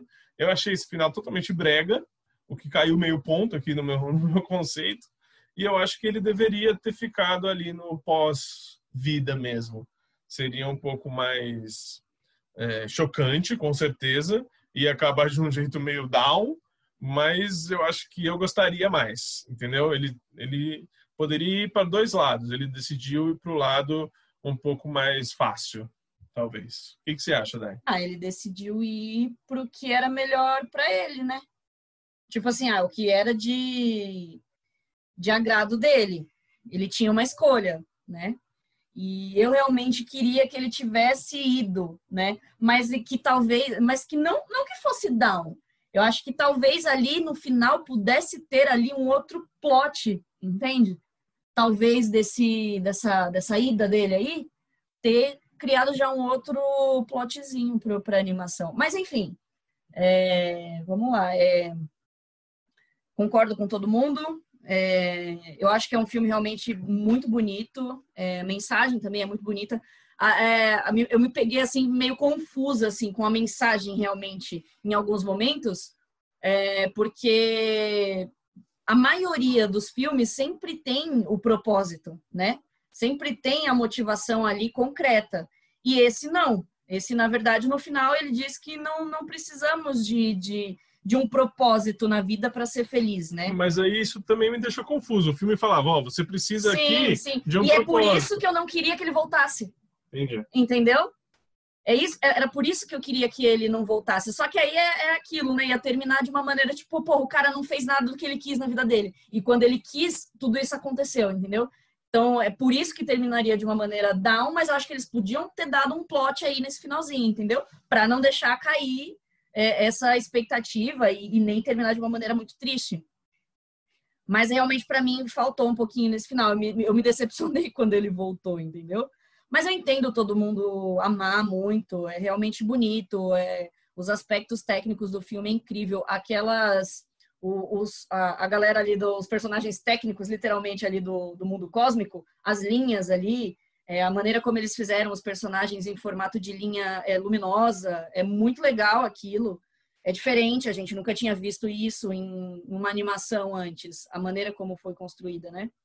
E eu acho que realmente o que, o que tirou um pouco de nota para mim do filme foi essa questão do final e, e de eu já ter uma constante comparação com Divertidamente. É, realmente assim foi o que o que me deixou mais assim é, menos impressionada porque e divertidamente é assim é, é uma das minhas animações preferidas da atualidade. É, é a que eu mais gosto assim é a que eu acho que mais foi diferente é a que mais teve uma uma inovação de animação.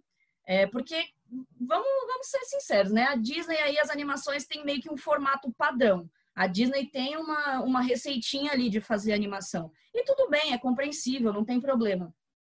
Mas aí, quando surge algo que para mim foi diferente, não tem como, eu vou achar aquilo melhor, entendeu? E para mim, divertidamente, foi o que fez isso. Aí veio esse, tudo bem, só que aí, aí é que tá, o divertidamente é completamente infantilizado, né? É, mesmo sendo diferente aí, é totalmente para criança, mesmo eu gostando muito, e esse não é. Para mim, esse não é de nenhuma maneira para criança. Realmente, a criança, se vai assistir, ela vai assistir ali só pelas im algumas imagens, mas, meu, não é para criança. É para adulto. É para adulto estar tá ali vendo do lado do filho que está gostando do, do brilho que está aparecendo na TV, mas aí é o adulto que está chorando, entendeu? É porque tem dois momentos aí, tem dois temas muito importantes que são de, difíceis de, de difícil compreensão para crianças. Que é o primeiro, qual que é o seu propósito na Terra, e o segundo quando trata ali da depressão. Aquela parte da depressão é uma parte um pouco Sim. mais pesada realmente Sim. e que a criança pode não entender o que, que, são aqueles bichos pretos, eles são do mal, eles simplesmente vão pensar que eles são do mal, entendeu? Sim. Só que é um pouco mais não é profundo isso, né? do que aquilo, né? Sim. Então só a gente vai entender, realmente. Mas prossiga. Não, não, então é isso. E eu acho que tecnicamente é, é uma animação incrível. Realmente ela é, é uma evolução, realmente, das animações para mim. É, cara, o, o personagem tocando piano tem uma fluidez incrível. Eu nem imaginava que isso fosse possível numa animação. De mostrar os dedos deles ali. É, as músicas são incríveis. É o que você falou. Para quem gosta de música, é maravilhoso assistir esse, essa animação. E não precisa nem ser cantada. Né? Uhum. Tá aí uma, uma também uma, uma melhoria, né? Porque antigamente é, as animações eram musicais praticamente. Tinha muita animação musical. Sempre precisava ter uma música tema. E essa, na verdade, não tem uma música específica tema. O cara é músico, né? A, a, a, o filme inteiro ele trata também de música. E, e, e, é bonito mesmo sem ter ali uma, uma letra chiclete, né? E, enfim, aí fora as questões também é, de representatividade, que é incrível. É muito bom. É, realmente é muito bom. Mas aí realmente essas duas coisinhas que tiraram para mim um pouquinho é, de ponto ali, mas não desmerece, não desmerece nada do que a do que a animação está sendo. Assim, eu acho que ela merece o reconhecimento. Isso é indiscutível. E é isso. Isso aí, gente. Esse foi Soul. Está disponível na Disney Plus. Assistam. A gente recomenda. A gente está aqui sim, chatão. Sim porque a gente às vezes precisa ser chatão, né? Não, tá mas assistam, assistam muito. E assistam, tá lá na Disney Plus, assinem a Disney Plus. Muita gente veio, veio comentar comigo no Instagram, é, falando, meu, Soul vale a pena? Vale a pena assistir, é, assinar a Disney Plus? Principalmente, muitas mães de crianças vieram me falar isso. Eu falei, meu, você tem uma criança em casa? Pelo amor de Deus, assina. Você tem que assinar. É. Deixa de assinar Netflix. Vai, assistir, vai assinar a Disney Plus, porque vale muito a pena. E é isso. Quais são as notas para Soul, Felipe Chaves? Cara, dou nota 4. É uma baita animação, merece muito, só que é mais para adulto, né? Criança não vai curtir tanto assim. Daiane. Quatro estrelinhas. Bem, então fechamos de acordo. Aqui estamos todos com quatro estrelas. Assistam Soul, está na Disney Plus. E esse foi o Papo de Poltrona de hoje, nosso primeiro Papo de Poltrona de 2021. Yeah! Gostaram? Ai, amei voltar, tava com saudades. Muito, caramba. É isso, pessoal. Sigam a gente lá no Instagram, arroba Papo de Poltrona. É, que mais que a gente tem que falar? Telegram também, a gente nem falou, falando sobre o clube de séries aqui. É, nosso clube de séries é do nosso grupo do Telegram. E se você tem interesse de participar, de ver uma série com a gente e depois comentar, porque a gente é bem ativo lá. O Felipe nem tanto. Mas a Dai também não. Mas então, eu tô sempre por lá. Raul é. Eu tô, eu tô sempre por lá. Se você quiser trocar uma ideia Mas é comigo, só, é só chamar a gente que a gente aparece, só marcar a gente. Exatamente. Estamos lá. Manda um direct pra gente no Instagram que a gente coloca lá no grupo. Ouça a gente no Spotify, ouça a gente no YouTube também. E em todos os agregadores de podcast desse Brasil. Muito obrigado por ter nos ter escutado até aqui. Muito obrigado, Felipe Chaves.